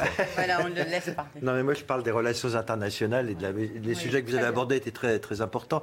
Mais c'est vrai qu'aujourd'hui, euh, la question, c'est celle de l'indépendance énergétique de l'Europe. C'est le nouveau défi à venir. Elisabeth Borne disait euh, que nous devrions faire en un an ce qu'on n'avait pas fait en dix ans. Et c'est vrai que certains pays comme l'Allemagne, comme la Hongrie, sont extrêmement dépendants du gaz naturel euh, vis-à-vis de la Russie. Pendant 16 ans, Angela Merkel, qui par ailleurs a des mérites, eh bien, a quand même euh, laissé l'Allemagne s'enfermer dans cette dépendance énergétique vis-à-vis de la Russie.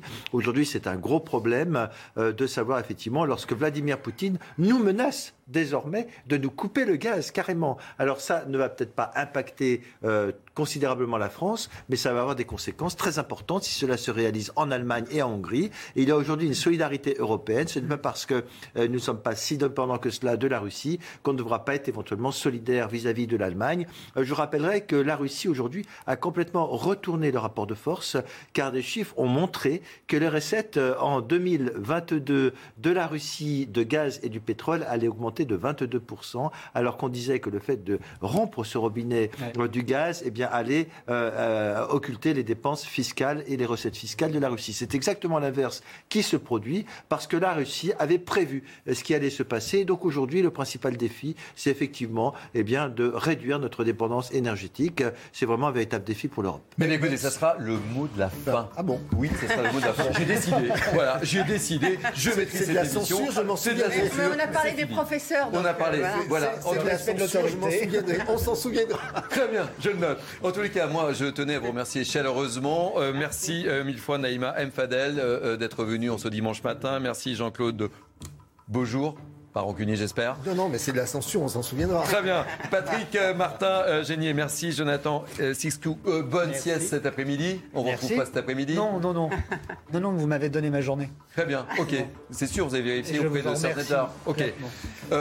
on se retrouve dans quelques instants avec de nouveaux invités. bonne matinée. C'est Midi News Weekend. Mais ce n'est pas terminé. On se retrouve tout à l'heure. Rebonjour, bienvenue toujours sur CNews pour Midi News Weekend avec euh, de nouveaux invités. Je suis très heureux de vous retrouver avec évidemment beaucoup de thèmes ce matin, beaucoup de sujets.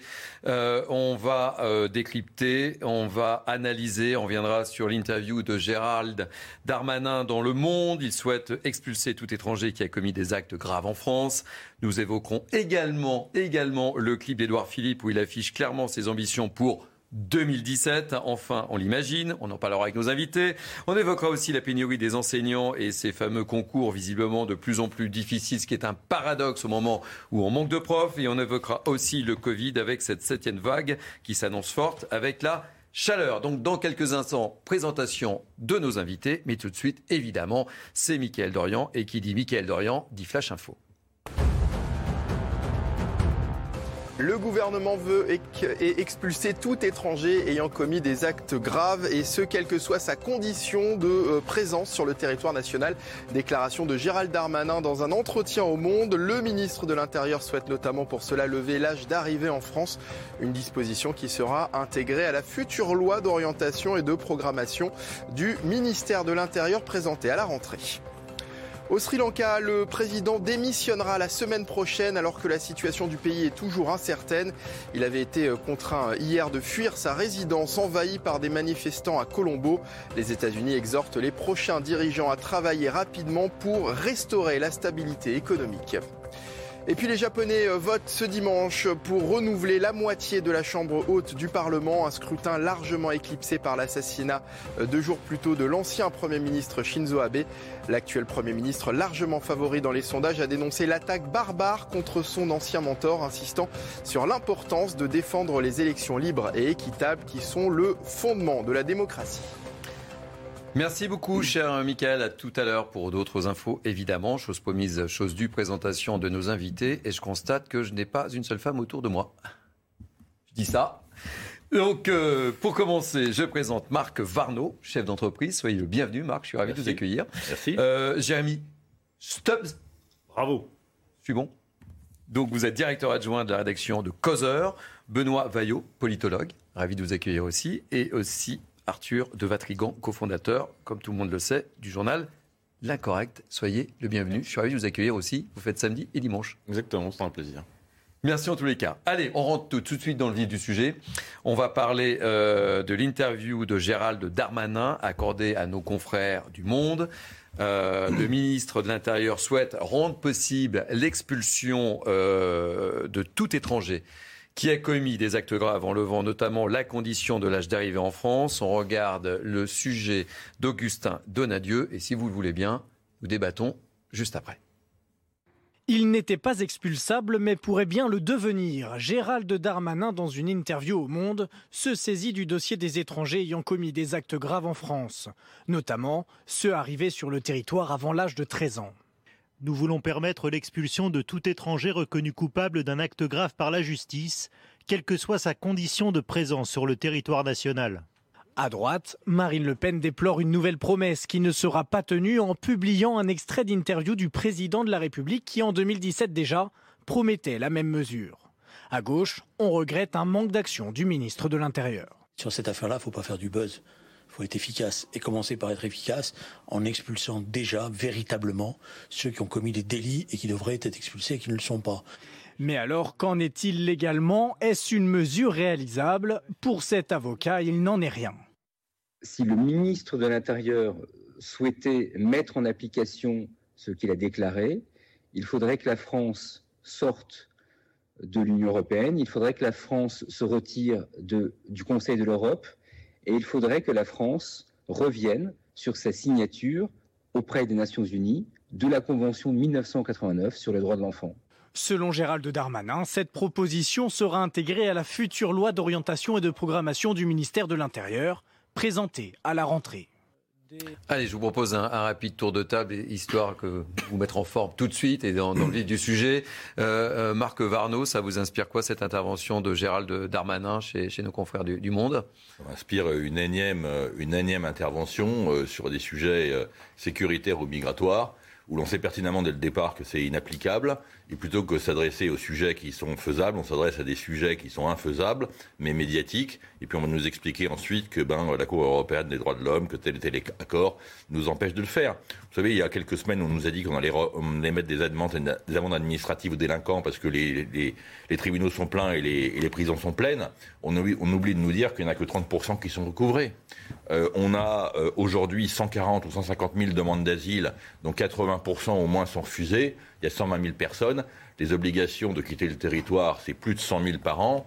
il n'y a personne qui quitte le territoire. Et les pays qui sont supposés reprendre leurs nationaux, comme par exemple euh, l'Algérie, euh, juste un chiffre qui m'avait choqué, ils, ils, répondent qu'à dans 5% des cas. Mmh. Donc on, on a d'autres vrais sujets, vrais sujets applicables et peut-être faisables avant de s'attaquer aux criminels les plus dangereux, qui eux, en général, bénéficient d'une place de prison, ce qui n'est pas le cas de tous les criminels en France. Jamie Stubb, on fait le tour de table là.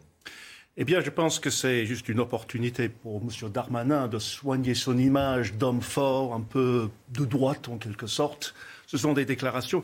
Je compare euh, avec la situation au Royaume-Uni. Au Royaume-Uni, on a le droit d'expulser euh, des criminels euh, de cette façon-là, mais le nombre qui est expulsé en pratique est en chute libre depuis dix ans.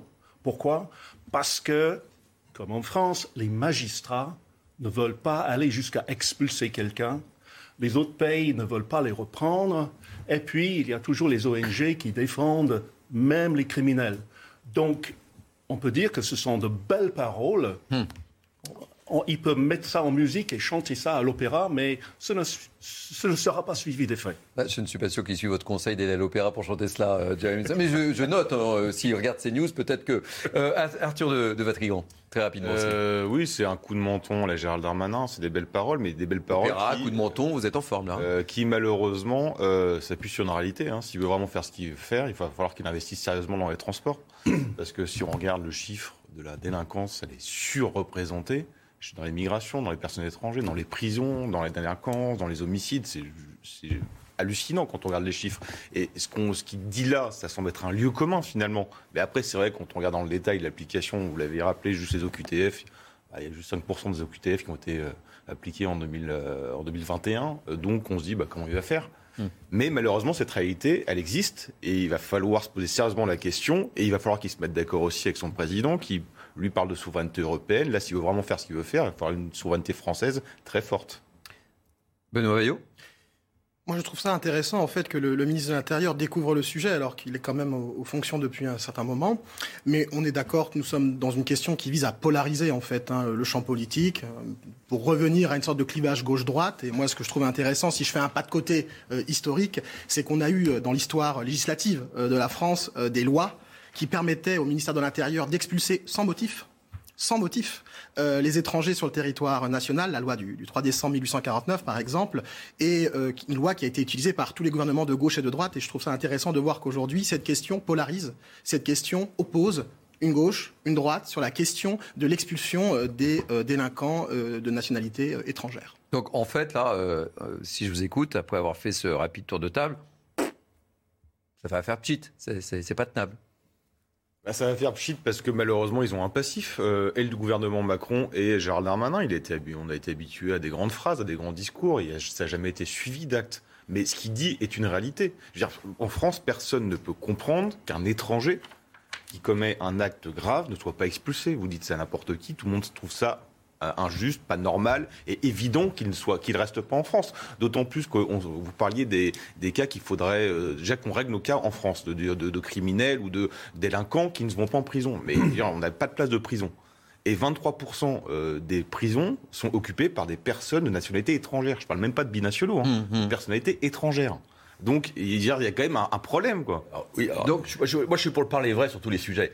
Mais moi aussi, ça tombe bien. Alors, le, pour le parler vrai, il y a quand même une chose dont il faut quand même parler, c'est qu'effectivement, vous avez entièrement raison, il y a 23% d'étrangers, mais bon, on, on, en a aussi au moins autant qui sont des étrangers qui ont été transformés en français. Et donc c'est là où M. Darmanin aussi va se prendre les pieds dans le tapis, c'est qu'il parle des étrangers. Un étranger, c'est qui? C'est quelqu'un qui n'est pas français. À partir du moment où on continue à permettre à des délinquants de devenir français par la naturalisation, on a quand même un énorme problème. D'ailleurs, ceux qui vont dans les prisons vous disent Mais je comprends pas, on me dit qu'il y a 23% d'étrangers. Pourtant, dans la prison, j'ai l'impression qu'il y en a la moitié ou plus. Bah oui, forcément. Puisque quand on compare les chiffres français, et c'est là où c'est intéressant, notamment au Royaume-Uni, on nous dit Bah oui, il y a autant d'étrangers en prison en France qu'au Royaume-Uni. C'est pas vrai. Le Royaume-Uni naturalise pas aussi facilement qu'en France. Donc, euh, un étranger reste étranger, alors qu'en France, il, va devenir, il peut devenir français. Donc, c'est là aussi où M. Darmanin, euh, il, manie, il, un, il a un double langage. C'est un coup de com' alors pour vous? Ah, c'est parce que tout à l'heure, on parlera d'un sujet, évidemment, je ne sais pas si vous avez regardé la une du journal du dimanche, on en parlera tout à l'heure, hein, mais euh, où on voit euh, l'élection de 2017 qui est en train de se préparer. 2027. Euh, oui, j'avais dit 2027 tout à l'heure, mais c'est 2017, évidemment, je vous avais rectifié. ma langue a fourché. Mais vous êtes un peu dans... Mais non, mais il y, y, a aussi un facteur, pardonnez-moi, mais Stade de France. On va essayer de fusiller le, fusible l'allemand en essayant de sauver le fantassin Darmanin. Alors qu'en réalité, euh, enfin pardonnez-moi, mais vu ce qui s'est passé, M. Darmanin aurait déjà dû démissionner. Donc euh, quand il pense éventuellement à la présidence de la République en 2027, moi personnellement je pense que le contexte politique d'ici là va, être totalement bouleversé et qu'on va vivre de grands changements et que les habitudes politiques vont disparaître parce que la situation économique et sociale mondiale euh, va, va, va, opérer de profonds changements. Hmm. Est-ce que vous n'avez pas le sentiment quand même qu'à travers cette euh, cette interview, euh, il, se, il, se, tourne vers ses camarades des, des, des Républicains? C'est pas un petit coucou là?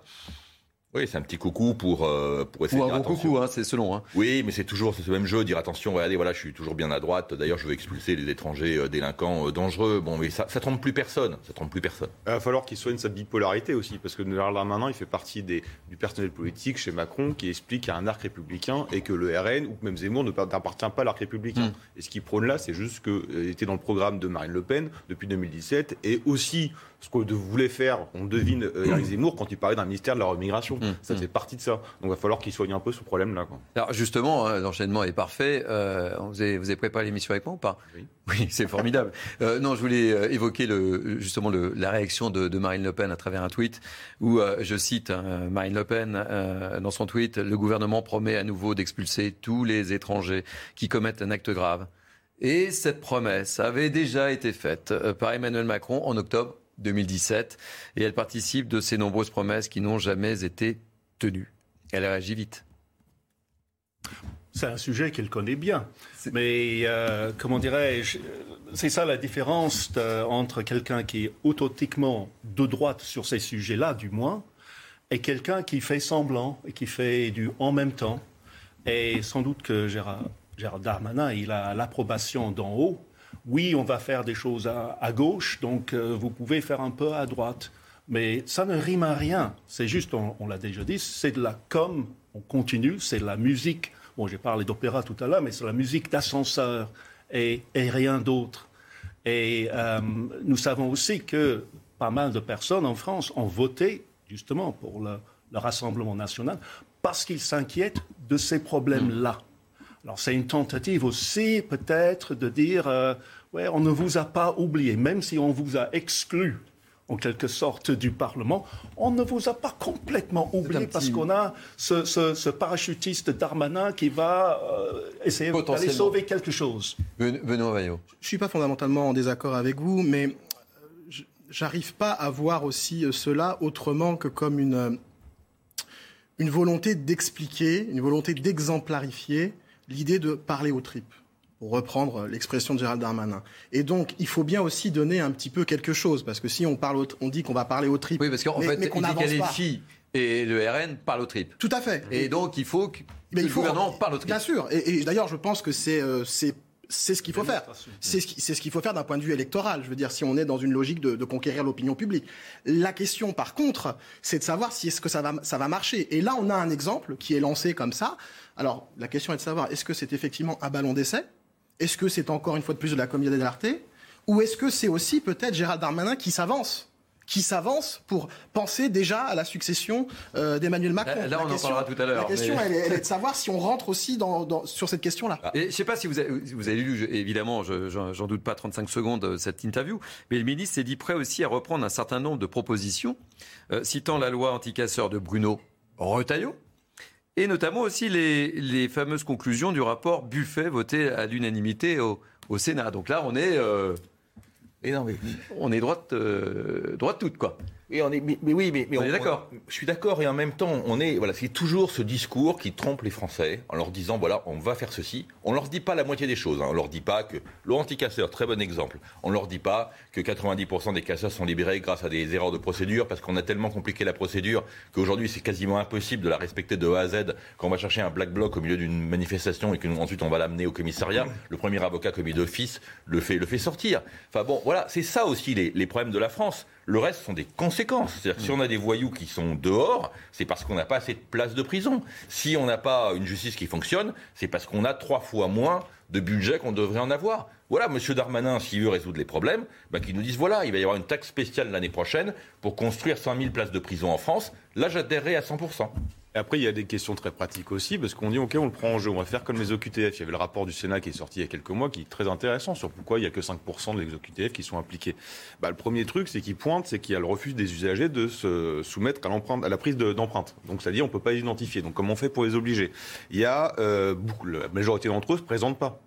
Donc comment on fait pour aller les chercher Et ensuite, vous l'avez rappelé, euh, ben, euh, il, faut, il, y a, une mise en place avec les, les des laissés-passer consulaires avec les États. Alors quand c'est l'Arménie, la Géorgie, ça fonctionne. Quand c'est le Maghreb, il n'y a plus personne. Donc comment on fait aussi de ça? C'est des choses mm. très pratiques. Bon, il ben, faut répondre à ça. Et puis ensuite, on va passer à l'échelon d'après. En effet, euh, l'Union européenne, l'État de droit, tout ça, là, on va rentrer dans les complications. Mais déjà, s'il arrive à résoudre ces trois premiers problèmes, il y aura une, avancée. Je voulais qu'on, pour avancer sur le sujet, qu'on, écoute euh, la réaction de, de Carl Olive, qui était l'invité ce matin de, CNews, et de Johan Hussay. Euh, on l'écoute et je vous fais réagir. Bah, je pense que c'est une proposition, pardonnez-moi, mais qu'on attend sur le terrain. Nous autres, euh, alors j'allais dire maire de terrain, je ne suis plus maire, mais je l'ai été pendant euh, pendant huit ans. Je pense qu'il y a une réciprocité euh, de droits et des devoirs, et les Français attendent cela. on connaît les règles dans ce pays, et si on les connaît pas, il faut rappeler les règles. C'est ce que Gérald Darmanin ne cesse de faire. Et quand on ne respecte pas les règles, c'est comme dans le sport, Monsieur Usaï. Il y a des sanctions dans le sport. Quand vous n'êtes pas dans le jeu, vous êtes hors jeu, et donc il y a une sanction. Et moi, je, je, je pense que c'est un message fort qui est envoyé. Encore faut-il qu'il soit suivi d'actes. Et j'entends que le ministre de l'Intérieur puisse aller au bout des choses comme le souhaite justement le gouvernement. Alors Caroline dit c'est un message fort. Benoît Vaille, vous partagez cet avis? Mais j'ai envie de dire, est-ce qu'on pourrait penser à l'inverse? Que c'est une diversion Une diversion pour nous dire que le gouvernement est au travail et s'occupe des préoccupations des Français, alors qu'il n'est pas forcément où on l'attend sur la question du pouvoir d'achat, sur la question de l'inflation, et je dirais même sur le désengagement de l'État dans certains services publics.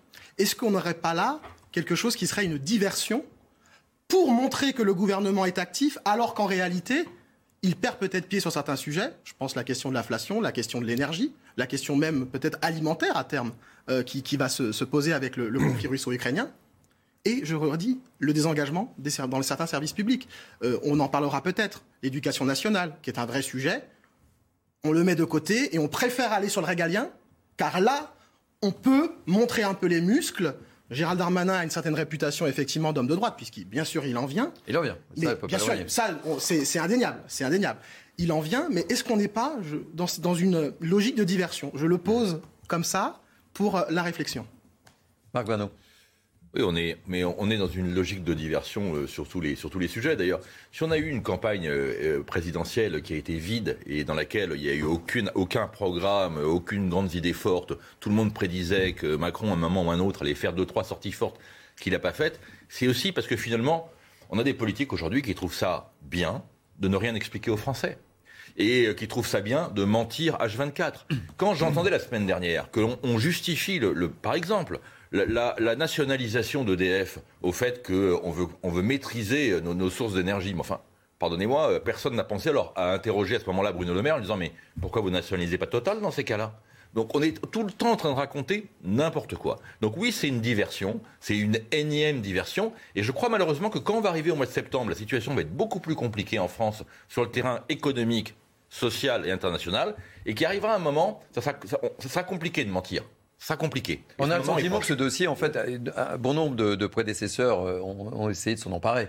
Parce que ça, voilà, vous le disiez tout à l'heure, Marc, euh, c'est un effet de com, etc. Mais derrière, c'est pas suivi d'effet finalement, parce que ça semble totalement inapplicable. Mais on, vit dans un pays qui a créé 400 000 normes et 315 000 articles de loi. Et on a renforcé euh, ces 20 dernières années, mais on a multiplié par des chiffres énorme, les, les, recours et les possibilités juridiques. Pourquoi les gens ne sont pas effectivement expulsés Il y a les ONG, il y a tout ça. Mais il y a aussi les recours à l'infini qui font que finalement c'est tellement compliqué. Ça engorge les tribunaux, pardonnez-moi, mais c'est vraiment un sujet où on ne devrait pas les engorger, c'est celui-là. Et la seconde chose, c'est qu'on donne tellement de droits qu'on ne peut plus rien faire. Arthur de On dit que euh, c'est toujours inapplicable, c'est ce qu'on entend tout le temps. Mais il y a quand même derrière une volonté politique. Et je ne suis pas certain, si on vient il y a trois ans, euh, le Covid n'était pas là. Si on avait imaginé toutes les mesures prises pour le Covid, je vous promets qu'on aurait dit, mais dix fois pire dans l'inapplication que ce qu'on dit là aujourd'hui. Donc il y a aussi une volonté politique derrière. Et il y a une personne, dernière, dernière chose, il y a une personne qu'on n'a pas encore entendue, c'est Dupont-Moretti. J'aimerais savoir ce qu'il va penser de ça. C'est Darmanin qui dit quelque chose, on va voir Dupont-Moretti ce qu'il va dire. Et là, il y a le côté un peu paradoxal, hein. on, l'a évoqué très rapidement tout à l'heure, c'est qu'on on, exclut le, le RN, évidemment, c'est pas dans le spectre. Hein. C'est pas l'arc républicain. C'est pas l'arc républicain ah ni quoi que ce soit, mais mine de rien, quand on regarde,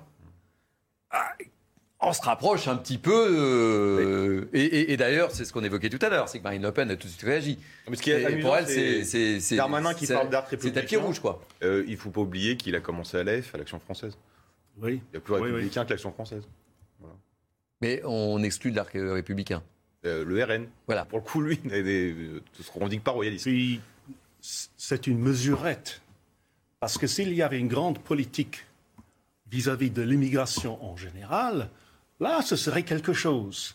Mais c'est juste un petit pansement pour dire oui, on n'a pas oublié euh, cette question. Et quand on parle, quand on parle au triple, le problème, c'est qu'on parle. Ce qu'on veut voir, c'est de l'action. Quand on verra des délinquants expulsés, là, il pourra parler. Mais pour le moment, c'est un peu, c'est toujours le cas. On essaie d'encaisser déjà euh, les, bons points en annonçant quelque chose ou annonçant la possibilité de quelque chose sans qu'on voit l'action. Et ils espèrent sans doute que d'ici euh, trois mois, euh, je pense que oui, à, la rentrée, il va y avoir d'autres drames. On aura oublié. Hum. Et Marc Varno, qu'est-ce qu'on fait alors Concrètement. si vous êtes sur, enfin, on parle de l'arc républicain. Oui, oui, oui, on était sur. Juste un mot. je, je, crois que euh, Marine Le Pen peut désormais euh, s'offrir une statue d'Éric Zemmour parce que Éric Zemmour a réussi à lui faire le cadeau que dont son père, euh, Jean-Marie Le Pen, n'avait jamais voulu. Il a réussi à se mettre plus à droite qu'elle et donc à la recentrer sur l'échiquier politique. Et donc l'arc républicain, moi je suis certain que d'ici quelques années, vu la stratégie qu'elle a, elle va rentrer dans l'arc républicain parce que de toute façon tout ce qui est extrême et, et révulsif elle leur a viré du RN et ils vont être en costume cravate, en tailleur et maquillés pour les femmes à l'Assemblée nationale. Ils y sont déjà, hein, ça. Comment? Ils y sont déjà. oui. mais c'est pas, c'est pas On parlera justement de l'Assemblée nationale tout à l'heure avec la, la décision de, de Carl Olive qui a été un petit peu, pour le moins, choqué euh, oui, mais au cours du discours d'Elisabeth Borne. Mais, mais une stratégie globale. On ne peut pas reprocher aux membres du Rassemblement national de ne pas être euh, à l'Assemblée nationale puisqu'ils le sont. Mais c'est justement ce que je dis, c'est que quand on parle de, l'arc républicain et du, du, du, Rassemblement national, euh, c'est un, un parti qui a évolué beaucoup, parce qu'entre 2017 et 2022, euh, le, programme a, été profondément changé, et à, mon sens, ils changeront leur programme économique qui est aujourd'hui leur, faiblesse, et ils arriveront en 2027 ou peut-être avant, qui sait, en situation, euh, en situation de force. Alors qu'est-ce qu'on fait? C'est la question, qu'est-ce qu'on fait? C'est euh, encore une fois, c'est une question de volonté politique. Encore une fois, la crise du Covid a montré qu'avec la volonté politique, on pouvait s'écarter des normes, s'écarter euh, de l'état de droit, s'écarter de plein de choses. C'est la preuve qu'on peut le faire si on a de la volonté. Hmm. Bon, bah, j'attends dans ces cas-là que Gérald Darmanin propose un vrai programme, parce qu'en effet, vous l'avez dit, c'est une mesurette. C'est une question d'ensemble. Parce que euh, si vous n'arrêtez pas les flux d'immigration, euh, c'est-à-dire ça va être le serpent qui se mord la queue. Vous aurez hmm, hmm. toujours des délinquants expulsés. Non, mais lorsque je vous écoute, j'ai l'impression que de toute façon, euh, mais c'est un peu le débat qu'on avait avec mes invités sur la, première heure et demie qui, qui était à mes côtés, c'est qu'en fait, effectivement, coup de com, coup de pub, avec des perspectives. Euh, des ambitions, surtout pas mais euh, j'ai l'impression qu'on tourne en rond parce qu'en fait, il n'y a pas de. Moi, je rejoins ce qui a été dit. Euh, je crois que la volonté politique, c'est vraiment le moteur. On n'a pas de volonté politique aujourd'hui à remettre un certain nombre d'accords européens. on n'a pas à les rediscuter. Souvenons-nous du Covid.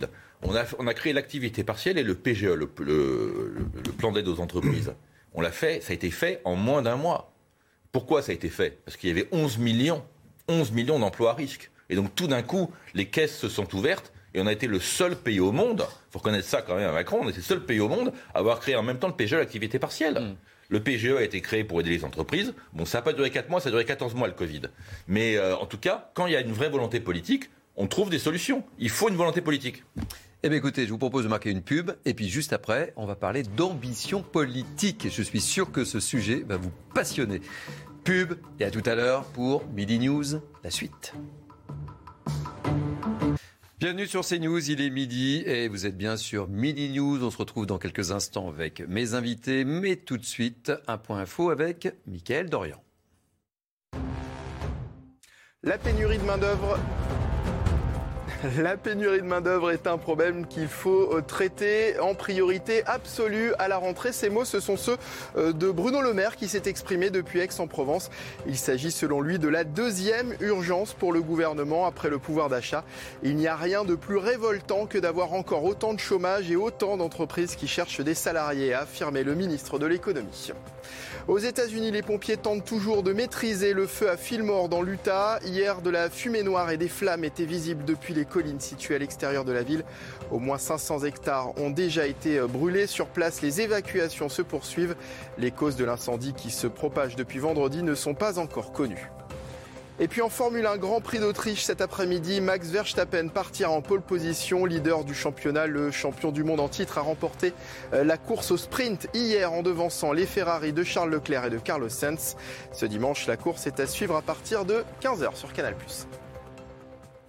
Merci beaucoup, Michael Dorian. Euh, Midi News euh, se poursuit. Et je vous représente euh, nos invités de la matinale. Marc Varno, chef d'entreprise chez Jeremy Stubbs, directeur adjoint de rédaction de Causeur, Benoît Vaillot, politologue, et Arthur de Vratgrand, cofondateur de L'Incorrect. Allez, nouveau sujet.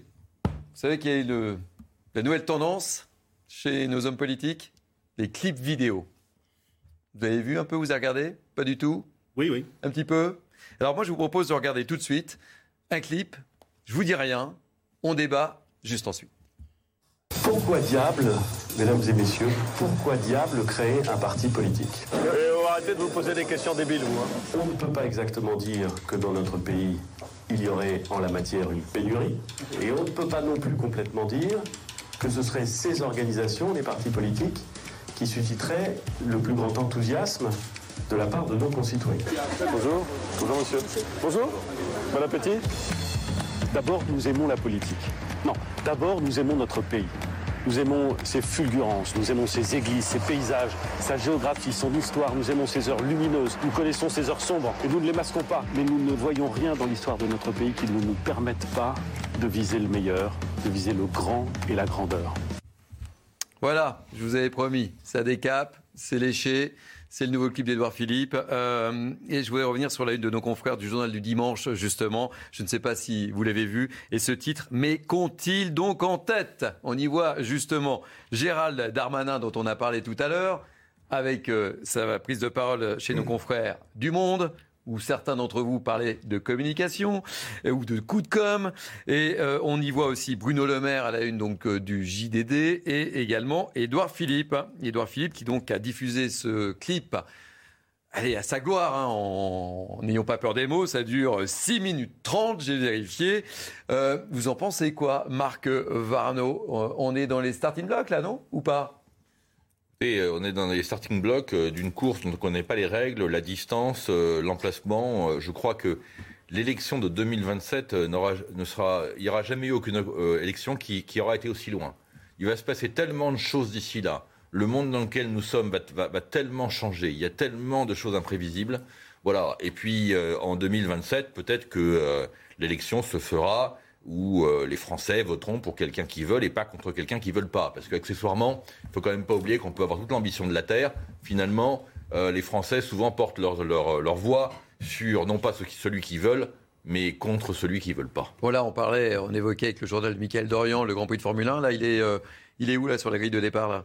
Bah, à mon avis, il est, euh, il est, je suis pas sûr qu'il ait la bonne voiture, que ce soit sur la bonne route, mais. Euh, ah mais carrément. Mais non, mais non, non, je pense pas. Je pense que, je pense que s'il pense, s'il pense avoir un avenir politique, eh ben, il devrait prendre du recul par rapport à la politique. Hein. Je crois que certains hommes politiques en France ont pris du recul, ont évité de s'exprimer. Finalement, ça leur a été bénéfique. Benoît Vaillot Nous sommes au lendemain d'une présidentielle, au lendemain d'une élection législative avec les résultats que nous connaissons et nous pensons déjà à 2027. Nous sommes au cœur d'un des problèmes fondamentaux de la Ve République, c'est l'obsession de l'élection du président de la République. Et je pense là, pour nos trois, nos trois personnages qui sont, qui essayent de prendre la succession de Macron, qui préparent la succession de Macron, qui pensent déjà, en fait, aux éventuelles chutes que pourra aux obstacles que pourra rencontrer le président de la République, aux chutes qu'il pourra euh, provoquer, il pense déjà à 2027. Attention, attention à ne pas partir trop vite. Il y a beaucoup, beaucoup de défis qui se posent à chacun d'entre eux, d'ailleurs, à des degrés différents. Bruno Le Maire va avoir quand même euh, en charge toute la question de l'inflation, toute la question du pouvoir d'achat, avec euh, la maîtrise de Bercy. Gérald Darmanin va être en charge des questions régaliennes. on l'a évoqué dans le thème précédent. On, hein. l'a évoqué tout à l'heure. Il est déjà en train de parler donc de, sujets relatifs à la délinquance, à l'immigration. Attention à ne pas partir trop vite. Les Français pourraient vraiment très mal le comprendre et peut-être estimer qu'ils sont dans une logique individuelle, personnelle, de carrière politique et qui ne se préoccupent pas de l'intérêt des Français. Car là, nous sommes quand même au lendemain de l'élection présidentielle. C'est-à-dire que nous sommes. La, Ve République, dans sa logique, a toujours été comme ça. On a toujours pensé effectivement au coup d'après. Mais maintenant, la, campagne pour la prochaine élection présidentielle s'allonge tellement qu'elle commence au lendemain de la précédente. Donc il faut faire attention aussi à ça. C'est un, avertissement pour euh, nos trois personnages. Arthur de Vatrigan. Ah, c'est vrai que nous sommes dans une crise euh, sécuritaire. Le titre du JDD, c'est en embuscade. Hein. Crise sanitaire, crise euh, identitaire, crise sécuritaire, crise internationale et ils sont déjà sur l'après. Donc il y a évidemment une certaine indécence à ça, surtout quand on communique via un clip. Quand on fait un clip, euh, c'est pas comme on fait une déclaration comme Gérald Darmanin, c'est un peu plus fin. Hum. Il est mis à l'intérieur, il fait une déclaration pour se positionner. Non, là, euh, Édouard Philippe fait un clip presque de pré-campagne. Donc il y a une certaine indécence, même si on sait que ça fait bien longtemps que beaucoup d'hommes politiques se sont fait amputer de la honte à la naissance. Donc pas d'étonnement, pas d'étonnement malheureusement. C'est en forme. Euh, en forme, mon cher ami. Ce qui est embêtant, c'est que sur les trois personnages qu'on monte, c'est a priori trois personnes qui appartiennent dans le même groupe, hmm. donc qui devraient travailler ensemble, et qu'on sait que... Bah, il y en a deux qui sont, voilà. Bah, Horizon, a priori, il y a deux dans le gouvernement, et un qui appartient à une majorité, a hmm. priori, parlementaire. Donc, euh, je veux dire, les ambitions, interna... Hmm. les ambitions personnelles vont se heurter à l'intérêt collectif, c'est la France qui va trinquer à la fin. Et ensuite, je vous rejoins complètement, on est dans, malheureusement dans ce, le problème de la cinquième, de ce mythe de l'homme providentiel qui doit apparaître tous les sept ans et maintenant tous les cinq ans. Euh, que les Français attendent et que les hommes politiques s'imaginent entre raisons euh, devant le miroir tous les matins, bah, c'est le problème de, nos, de, de, de, cette institution, c'est le problème de la Ve République, c'est qu'on attend toujours l'homme providentiel et l'homme providentiel est, imaginé, désiré et euh, beaucoup se pensent l'être quand on est de plus en plus en crise, ce qui est le cas aujourd'hui. Voilà, quelqu'un va venir nous sauver et donc je pense que malheureusement ça va faire que empirer les choses et l'intérêt général va se retrouver vite, vite, très très loin euh, de, des intérêts particuliers, devant derrière des intérêts particuliers, malheureusement. J'aimerais vous entendre, euh, James Stubbs, sur euh, cette guerre de clips Made in France. Oui, mais nous sommes dimanche et je pense à un texte sacré. Ah. Les, Pardon. Les premiers seront les derniers. Et à vouloir se positionner déjà, comme on l'a déjà entendu, ça ne sert pas les intérêts. J'aime bien qu'on prenait de la hauteur comme ça, James. Voilà. Je trouve que pour nos débats, ça nous enrichit ça va descendre très vite, mais euh, ça ne sert pas à leurs intérêts. Ils ont l'air trop euh, intéressés. Euh, et, c'est souvent le cas que, bon, on a déjà entendu, que celui qui gagne à la fin, ce n'est pas celui qui se met en avant le plus. Il y a une fable hein, comme ça. Hein. En même temps, je comprends. C'est ça, vous faisiez référence à ça, n'est-ce pas? Je comprends le, le besoin de, de Philippe d'exister il a besoin d'exister. Il a déjà un certain capital de, popularité. Mhm. On peut dire que Macron maintenant lui doit quelque chose, parce que Horizon a apporté quelque chose, des députés au groupe. Euh, dans, dans, le clip, si on l'analyse, il veut se mettre en avant comme l'homme sympa. Et on l'a déjà. il y a un petit côté, j'évoquais ça hors, antenne, là, un peu le côté bref. Vous vous souvenez de cette série sur, euh, sur Canal? Un petit côté euh, un peu humour, un peu décalé, etc. On voit la France, hein, on voit l'église, on voit les beaux paysages. on a l'impression qu'il se moque aussi un petit peu de lui. Oui, oui. oui tout ça est bien léché quand même. Je ne sais pas ce que vous en pensez, Marc, hein, mais c'est c'est quand même assez léché. On, voit les ah, clips, on voit les clips d'Emmanuel Macron qui ont été assez euh, décriés. Oh, Ce c'est pas le même style artistique, si je puis En, en même temps, on peut se demander, mais euh, pourquoi diable, comme il dit, faire une sorte de clip pareil? D'ailleurs, euh, sa, remarque, soi-disant humoristique sur la pénurie, je trouve ça de très mauvais goût mhm. en ce moment. Euh, c'est vrai que c'est pas, ça tombe pas à point nommé. Hein. Oui, Exactement, exactement. Donc, il a besoin d'exister. Il essaie d'exister à travers euh, cette vidéo, mais derrière, il y a toute la problématique des partis politiques en France qui sont maintenant, pour la plupart, cachés à l'intérieur de groupes où leur individualité est perdue. Donc, dans un certain sens, on peut comprendre ce besoin d'exister. Est-ce que... C'était besoin d'exister. Marc Varno, euh, votre ressenti? mon ressenti, c'est qu'il euh, y a une erreur de timing qui est terrible. C'est-à-dire que s'il y a vraiment une période pendant laquelle il fallait rester discret, c'était bien celle-là. Euh, d'abord, parce que d'abord c'est l'été et qu'on vient effectivement de sortir d'une élection présidentielle puis législative. Euh, deuxièmement, parce qu'on sait que la rentrée, ne serait-ce que déjà sur les contingences économiques, hein, sans même rajouter ce, qui vient, mais juste sur les contingences économiques, entre le déficit public, 160 milliards, le surcoût de la dette à cause de l'augmentation des taux d'intérêt, 85 milliards. Il faut déjà trouver 245 milliards avant de commencer, avant de parler de la guerre en Ukraine, avant de parler de l'inflation, avant de parler de tout le reste. Donc de toute façon, la rentrée, elle va être très compliquée. Les hommes politiques qui font des déclarations aujourd'hui, en évitant la réalité, en évitant de mentionner des problèmes que l'on connaît, ils risquent de le payer très cher derrière.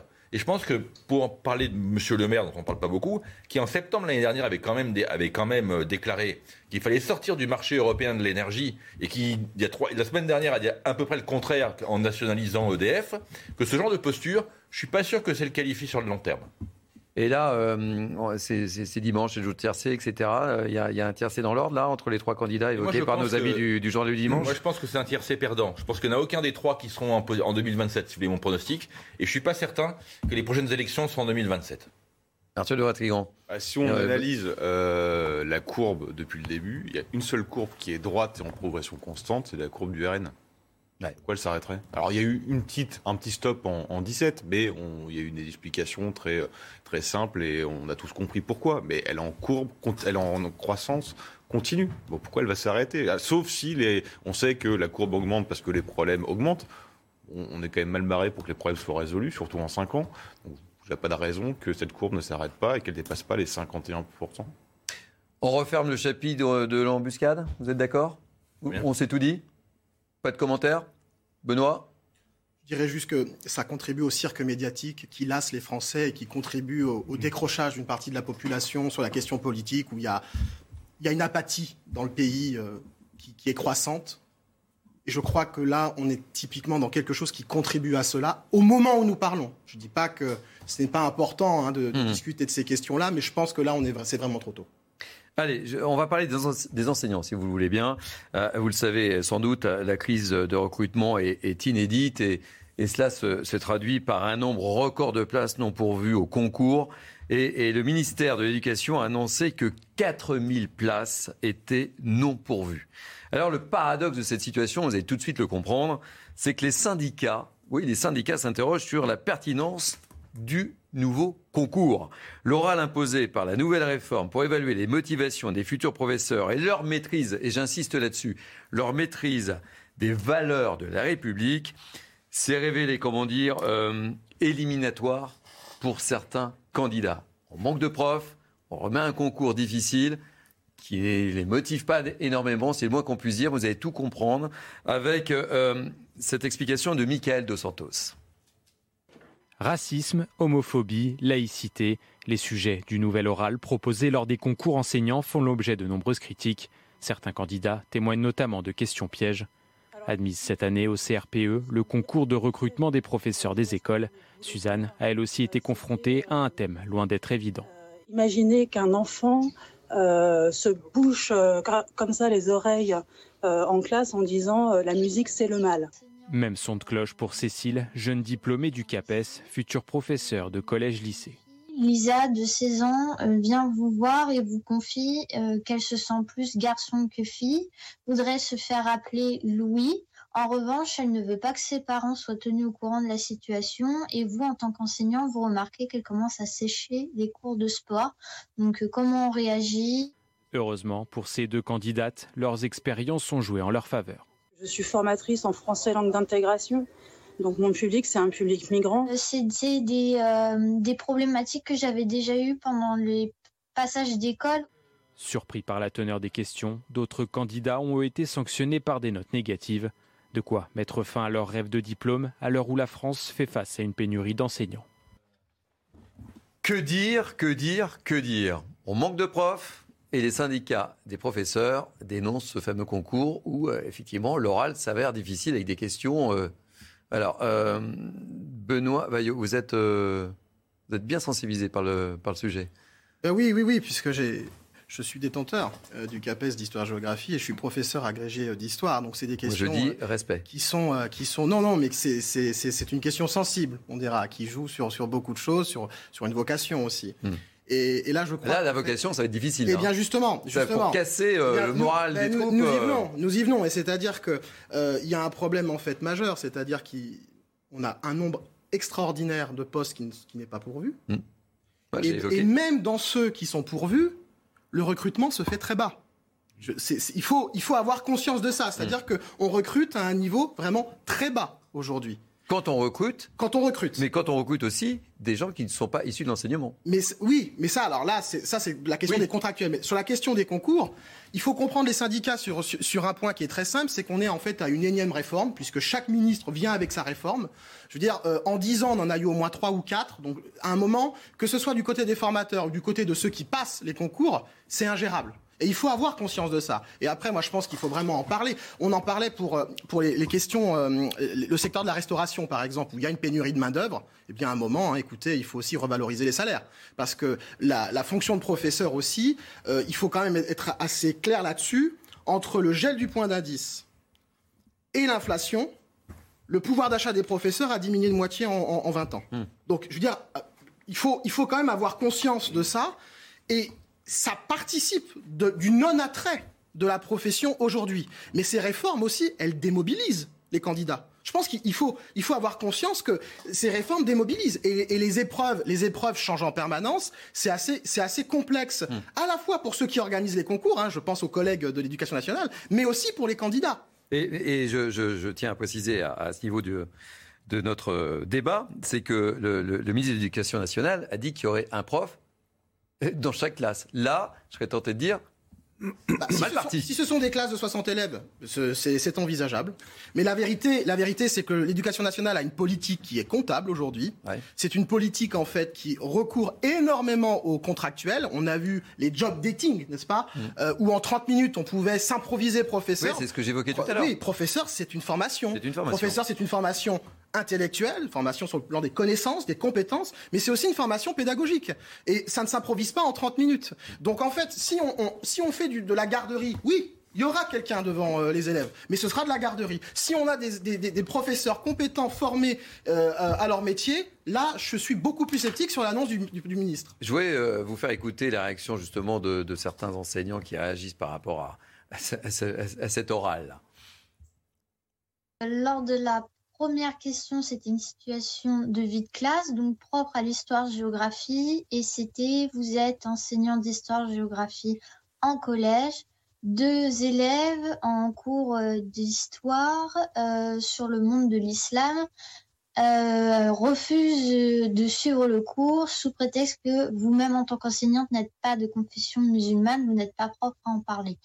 Donc, euh, quelle est la réaction de l'enseignant? Et la deuxième question, donc, c'était une situation de vie de classe, donc tout enseignant, peu n'importe sa discipline, il peut être euh, confronté.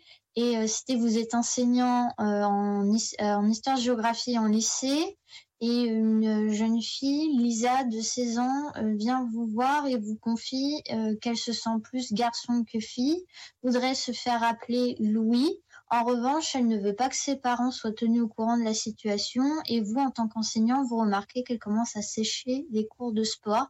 Donc, euh, comment on réagit? Alors Benoît Vaillot, vous semblez être le plus spécialiste autour de cette table. Ça vous inspire quoi cette oral et ces questions? Bah, je pense que ce qui est rapporté là n'est pas représentatif hein, de, des oraux qui, qui, se déroulent, parce que bon, j'ai quand même confiance euh, dans les personnels de l'éducation nationale qui organisent les concours et qui participent euh, au jury. Euh, et par contre, je pense que ce, il y a certaines questions qui sont soulevées, qui sont des vraies questions. Par exemple, toutes les questions relatives aux valeurs de la République, c'est un vrai sujet. Alors, Par exemple, en, particulièrement en histoire-géographie, puisque les professeurs d'histoire-géographie sont traditionnellement euh, comment ceux qui enseignent l'éducation morale et civique, donc toutes les, questions hein, relatives, bien sûr, à l'organisation politique et administrative du pays, mais aussi euh, les valeurs euh, de la République, la liberté, l'égalité, la fraternité, mais aussi la laïcité. Je pense que ce sont des vrais sujets, ça, et que ça a sa place dans un concours. Est-ce que ça a sa place autant que la réforme aujourd'hui le, prévoit, je ne suis pas certain. Néanmoins, je ne suis pas certain que ce soit représentatif. Et si on, rentre sur des questions comme ça, je comprends le désarroi des candidats. Parce qu'il faut aussi se placer quand même dans, la perspective des candidats. Et je crois que ce genre de, vraiment de, témoignage ah, n'aide pas, pas à, vouloir candidater euh, au concours de l'enseignement, euh, très clairement. Marc Barneau. Oui, je crois que euh, malheureusement, euh, on est dans, le fond du sujet qui est celui euh, du fonctionnement de l'État et de la fiscalité en France. Pourquoi la fiscalité? Parce qu'en réalité, on a augmenté la fiscalité, ce qui a paralysé le pays depuis 40 ans, pour toujours dépenser plus au lieu de réformer et de jamais gérer. Et donc, et donc il, y a deux, il y a deux services régaliens, l'éducation et la santé, qui sont exactement dans ce schéma-là, où on a on a pléthore d'administratifs qui servent à rien. Vous avez, ils ont des concours, des jurys, des commissions qui occupent parfois jusqu'à 20% de leur temps.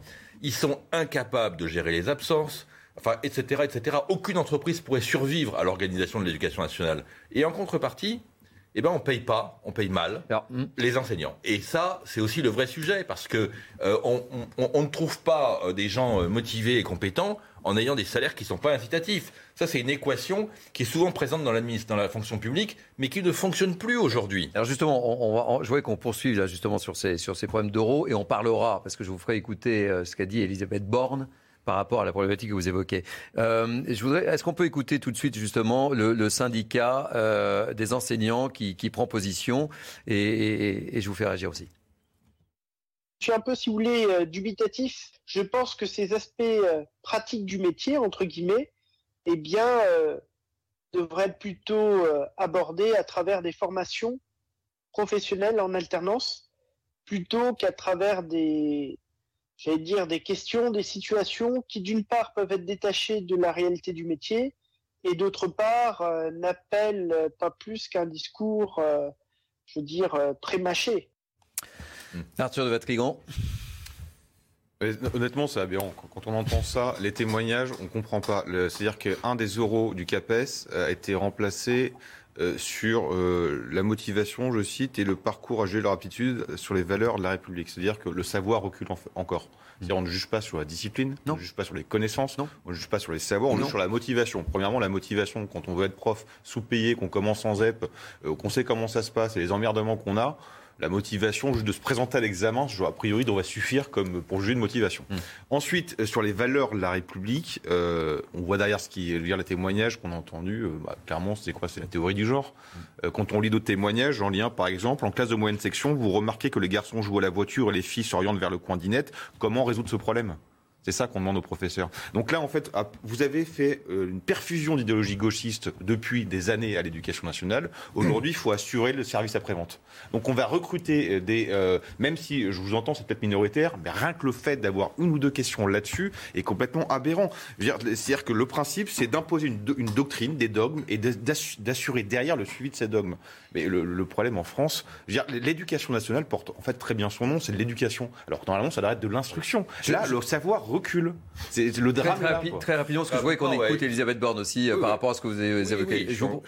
le sujet depuis 2002. En 2002, on a un manifeste qui sort qui s'appelle Les territoires perdus de la République, que dont aucun politique ne tient compte. En 2002, Tout est expliqué. Les valeurs de la République foutent le camp. On ne peut plus enseigner la moitié de l'histoire. On ne peut plus enseigner la Shoah. On a des réflexes communautaristes dans les classes. On a des gens qui sont, des enfants qui sont scolarisés de force, mais qui empêchent euh, tout le, tout le reste de la classe. Ça reste minoritaire, Marc Arnaud. Ça reste minoritaire. Oui, enfin... c'est pas représentatif de l'ensemble de la situation de l'éducation nationale aujourd'hui, vraiment. Je, voudrais justement à ce propos, euh, parce qu'il nous reste très peu de temps sur, il, enseignants. Il nous reste très peu de temps sur ce sujet. C'est ce que dit votre collègue qui est régulièrement invité ici, qui s'appelle Kevin Bossuet et qui enseigne dans, dans le 93 et qui a un discours qui est encore pire que le mien. Euh, je, vous propose d'écouter Elisabeth Borne, qui était invitée euh, au 22e rencontre économique d'Aix-en-Provence. Et justement, euh, par rapport à ce que vous évoquiez, Marc, elle a plaidé pour une transformation profonde du système éducatif et une revalorisation du métier d'enseignant. Je ne sais pas si ça tombe à point nommé là. L'éducation, c'est certainement notre, notre premier bien commun. On sait produire l'excellence. Je pense qu'un des principaux défis que connaît notre système éducatif, c'est qu'il est sans doute l'un de ceux qui reproduit le plus les inégalités. On a aussi un paradoxe d'avoir euh, encore un taux de chômage qui n'est pas celui du plein emploi et néanmoins des entreprises qui éprouvent des très grandes difficultés à recruter. Donc ça veut dire que notre système éducatif, notre système de formation, manifestement, ne forme pas les compétences dont notre économie a besoin. Jamais Stubb.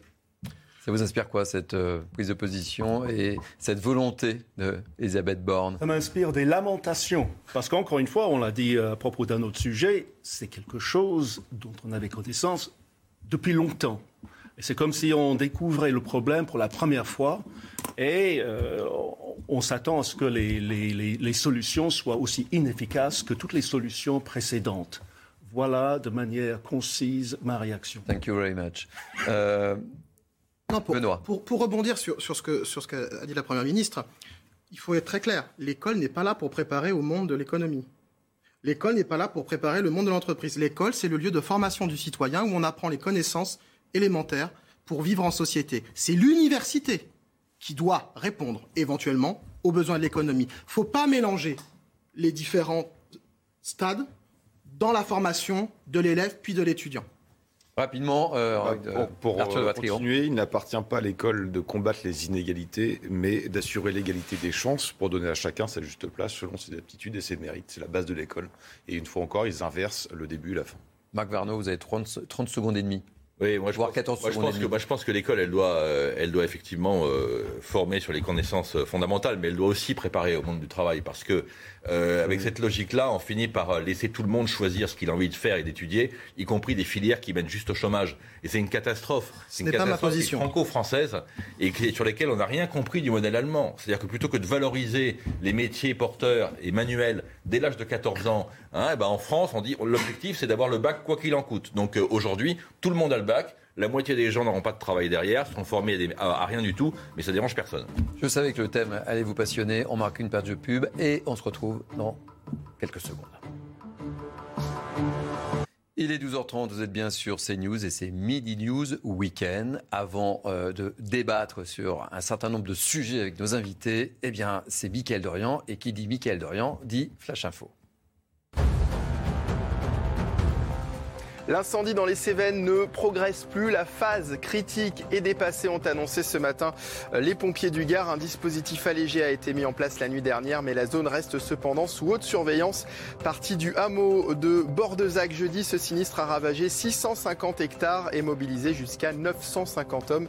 Il n'a fait aucune victime. En Ukraine, au moins six personnes ont été tuées dans une frappe russe sur un immeuble d'habitation à Tchassivlar, dans l'est du pays. Le gouverneur de la région du Donetsk a précisé qu'une opération de sauvetage était en cours et qu'une trentaine de personnes se trouvaient toujours sous les décombres. Et puis du football ce soir avec l'Euro féminin et l'entrée des Bleus dans la compétition. En quête d'un premier titre, la France affronte l'Italie, quart de finaliste de la dernière Coupe du Monde. Mais le groupe emmené par la capitaine Wendy Renard est en confiance. Les Bleus restent sur une série de 14 victoires d'affilée avant l'Euro. Merci beaucoup, Michael Dorian. On se retrouve tout à l'heure et on poursuit ce Midi News Weekend. Euh, je vous représente nos invités. Euh, Marc Varno, chef d'entreprise. Jérémy Stubbs, euh, rédacteur, directeur, pardon, directeur adjoint de la rédaction de Causeur. Benoît Vallot, politologue et agrégé. Bravo. Et Arthur de Vatrigan, cofondateur de L'Incorrect. Allez, on va parler C'est des vacances pourtant, hein. mais on va parler du Covid. Euh, les Français ont-ils peur de cette septième vague? Euh, c'est une question que l'on peut se poser au moment où les gens partent en vacances. Vous le savez, le gouvernement a renoncé euh, à restreindre à nouveau les libertés. On verra s'ils ont fait ou bien ou mal, et, ce malgré l'arrivée du variant Omicron. Les Français sont a priori prêts à prendre des précautions sans passer par les restrictions que l'on a tous connues. Regardez le sujet de Geoffrey Lefebvre et de Laura Lestrade et on en parle ensuite. Max ou pas masque, on en parle. Le Covid fait-il encore peur?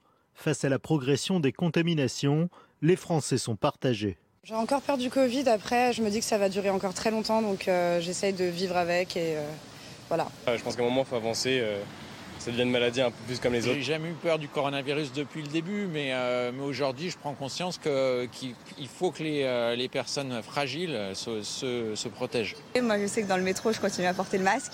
Mais euh, voilà, dès qu'il y a trop de monde ou quoi, moi je le remets par, euh, par précaution. Le gouvernement recommande toujours le port du masque dans les transports et les lieux clos, mais il a renoncé à restreindre à nouveau les libertés. Nous sommes dans une phase de responsabilisation citoyenne, euh, c'est-à-dire la population connaît les dangers de la Covid, les modalités de contamination, les précautions à prendre pour ne pas être contaminé, pour ne pas transmettre le virus à des personnes plus fragiles. Le régime d'état d'urgence sanitaire s'arrêtera le 31 juillet. Le nouveau projet de loi de veille sanitaire sera quant à lui examiné le 11 juillet au Parlement. Alors messieurs, avez-vous peur de cette septième vague Marc Varno Alors je n'ai pas peur de cette septième vague. Je pense que si on a une huitième, une neuvième et une trente-deuxième, il va bien falloir euh, tôt ou tard vivre avec. À vivre avec. Et je pense que là aujourd'hui on est au stade où il faut vivre avec.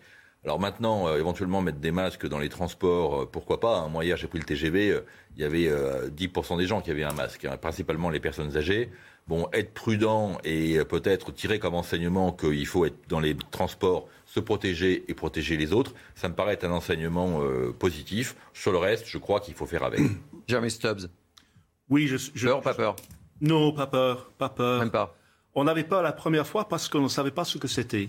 Et je je crois que euh, la plupart des États ont surréagi. L'exemple de la Suède a montré qu'on n'avait pas besoin de confiner autant que ça. On sait aussi qu'il y aura des super vaccins pour ceux qui sont prêts à se faire vacciner. Il y a des super vaccins qui, qui, arrivent. Euh, et je, ne, je crois que personne ne soit prêt aujourd'hui à accepter les mesures qu'on a supportées dans le passé. D'ailleurs, quoi qu'il en coûte, je pense qu'il ne reste plus rien dans le Trésor pour euh, continuer à payer euh, des mesures spéciales. Donc, non, même pas peur. Même pas peur. Arthur de Vatrigan. Je suis moins optimiste que vous sur l'acceptation de, des nouvelles mesures ou de futures mesures ou de vieilles mesures qui reviendraient. Moi, ce qui me fait peur, c'est la confirmation de l'hygiénisme euh, pas d'idéologie postmoderne, quoi. C'est-à-dire qu'on est aujourd'hui dans euh, euh, la valeur dominante qui devient euh, la santé. C'est-à-dire que l'essentiel aujourd'hui, c'est c'est la vie nue, la vie débarrassée de toute politique, et que quand on est à ce point organisé autour de la santé, quand on, on, est, on se parle à ce point de la santé, c'est que toutes les autres valeurs en fait se mmh. sont étiolées. Et vous savez très bien que on est beaucoup plus docile quand il reste plus qu'une seule valeur à défendre, qui est la santé. Si on est docile, on est prêt à accepter beaucoup de choses. Et je trouve que euh, autant il y a deux ans, c'était quelque chose qu'on ne connaissait pas. Il y avait eu des mesures d'exception qui étaient compréhensibles et qui pouvaient être légitimes. Aujourd'hui, je ne les comprends pas. Et euh, ce qui me fait peur, c'est que cette idéologie postmoderne d'hygiénisme existe encore. Et la docilité de nos compatriotes euh, peut être assez effrayante. Benoît Vaillot, peur, pas peur? Pas peur. Mais je crois que nous vivons quand même un, changement social important. C'est-à-dire que, souvenez-vous, avant la guerre, avant le Covid, souvenez-vous comment on moquait les Japonais, les Chinois, les Asiatiques de manière générale, qui portaient le masque dès qu'ils avaient euh, une infection, quelque chose. On, se moquait, nous, en Europe, et quand on avait un rhume, on, ne mettait pas de masque pour aller au travail, par exemple, avant le Covid. Bah, je crois que ça, ça a changé. Et je crois qu'on va, on va s'habituer. On est déjà, en réalité, habitué même à avoir des masques effectivement, sur, euh, comme vous le disiez, 10% euh, par exemple d'une population dans un train, dans un métro ou quoi que ce soit. Mais je crois qu'on va vers ça et qu'il y a un changement qui, qui s'est passé dans les sociétés occidentales et que là, en, ce sens, nous rejoignons euh, les sociétés asiatiques où il est normal dès qu'on est malade, par exemple, de mettre un masque pour protéger les autres. Je crois, je crois qu'on est dans ce changement-là et, c'est important parce que ça change le, rapport aux, autres, le rapport au visage, très important. Euh, le rapport au visage où effectivement il y a des, il y a des gens qu'on peut croiser dans la rue, dans le métro, dans le train dont on ne peut pas voir le visage. Et ça, c'est quelque chose, effectivement, qui est un changement important, je mmh pense, qu'on sous-estime et euh, on est déjà habitué et je pense que ça, ira croissant. Alors cette question, peur ou pas peur, euh, je l'ai posée euh, ce matin. Nous avions en direct Ali Afjeh, qui est médecin d'urgence et de, de, catastrophe pardon, à l'hôpital de Paris 2. Écoutez sa réponse. La peur, c'est quelque chose qui, existe dans toutes les maladies. C'est pas uniquement lié à la Covid. Moi, j'ai peur si j'attrape quelque chose. Évidemment, tout le monde a peur. Mais il ne faut pas avoir peur. Il faut jamais avoir peur parce que nous sommes un tissu sanitaire qui résistons, qui sommes là. Et puis, la science, euh, l'innovation, tout peut nous aider. Il ne faut pas rentrer dans ce jeu-là dès le début. Il ne faut pas être euh, complètement inconscient, bien sûr. Mais la peur, il euh, faut le mettre de côté. Et je sais que beaucoup de personnes, que ce soit politique, que ce soit médiatique, aiment la, peur. Ça, c'est un fait, hein, parce que la peur, ça fait marcher. Les films aussi adorent la peur. Mais euh, il faut, dans ce cas-là, savoir euh, dire et aider la population. C'est notre rôle. Et nous, le, rôle des médecins, justement, c'est pas d'en rajouter. C'est de calmer un petit peu la population, d'aider les gens, de pouvoir être. Le côté humain est essentiel. Et donc, moi, à chaque fois, j'essaye de diminuer aux urgences la peur des gens, le stress des gens, parce que quoi qu'il arrive, vous savez, même si vous avez un infarctus, je ne vais pas vous dire, ah là là, ça va mal se passer, vous, vous avez bien fait de venir, mais là, euh, je ne sais pas. Hein. Non, on dit au contraire. Bon, dites-moi, il est, il est rassurant, euh, ce médecin, et ça fait du bien, parce qu'on est quand même au début de l'été, au début des vacances, et euh, c'est plutôt rassurant, non?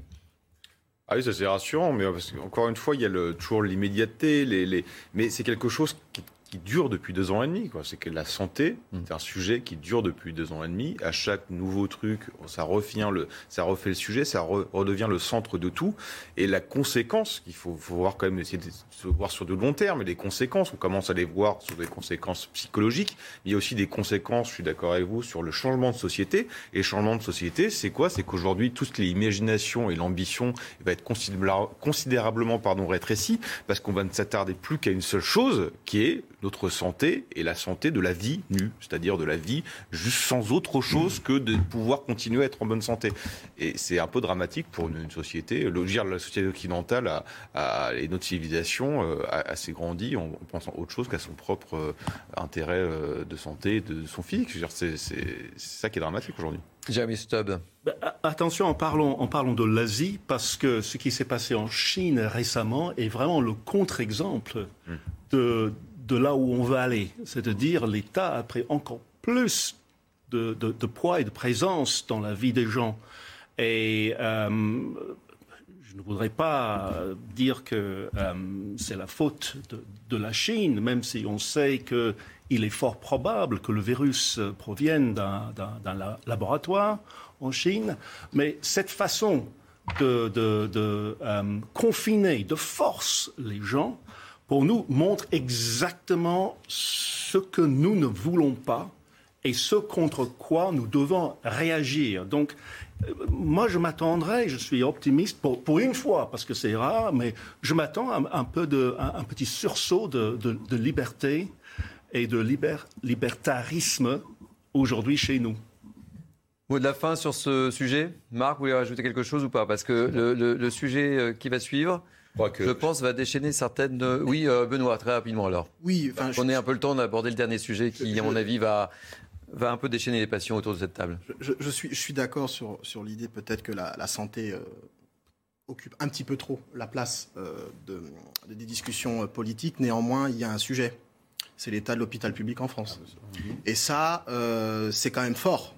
Parce qu'on arrive à parler de santé, on arrive à parler du Covid, on arrive à parler des mesures anti-Covid sans passer par la case de l'État, de l'hôpital public. Et ça, je trouve que c'est quand même assez euh, intéressant d'un point de vue médiatique et c'est inquiétant d'un point de vue euh, euh, démocratique, car c'est une vraie préoccupation des Français, l'état actuel de l'hôpital public, où on a, on a actuellement aussi, là, hein, on parlait de pénurie, hein, encore là, hein. là on, est, on, est, dans une situation où on a une pénurie d'infirmières et, même de, personnel soignant. Allez, dernier sujet, dernière ligne droite pour ce Midi News Weekend. vous connaissez Carl Olive? Je suppose, évidemment. Carl Olive, député Ensemble des Yvelines, était l'invité ce matin de CNews et de Johan Hussay.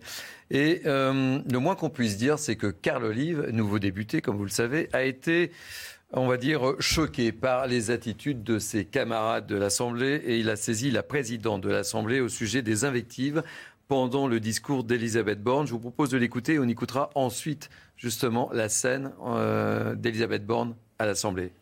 D'abord, Carl Olive. Je dis simplement que l'enceinte de l'Assemblée nationale, encore une fois, on n'est pas dans Interville avec des vachettes. Je souhaite un rappel des droits et des devoirs. Je rappelle qu'ici, euh, vous avez... moi, le paradoxe de la situation, c'était de voir ces huissiers, ces, ces agents de l'Assemblée nationale, tout simplement exceptionnels, dans des codes vestimentaires euh, euh, incroyables. Et quand on voit le contraste avec la France insoumise, pardon, je trouve que derrière, il ne faut pas se demander pourquoi notre pays si mal. Alors justement, euh, pour euh, prolonger le débat, on va voir de visu ou revivre la scène d'Elisabeth Borne à l'Assemblée nationale. C'est éloquent. Le Covid a mis à jour les fragilités de notre système de soins.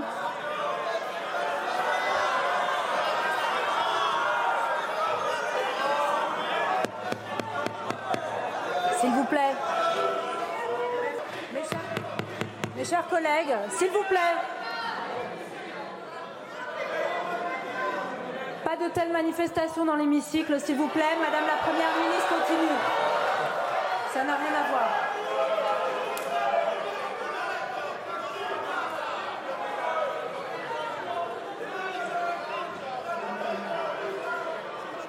Notre pays a besoin d'une réforme de son système de retraite. Elle ne sera pas uniforme et devra prendre en compte les carrières longues et la pénibilité. Elle devra veiller au maintien dans l'emploi des seniors. Mon gouvernement l'amènera dans la concertation avec les partenaires.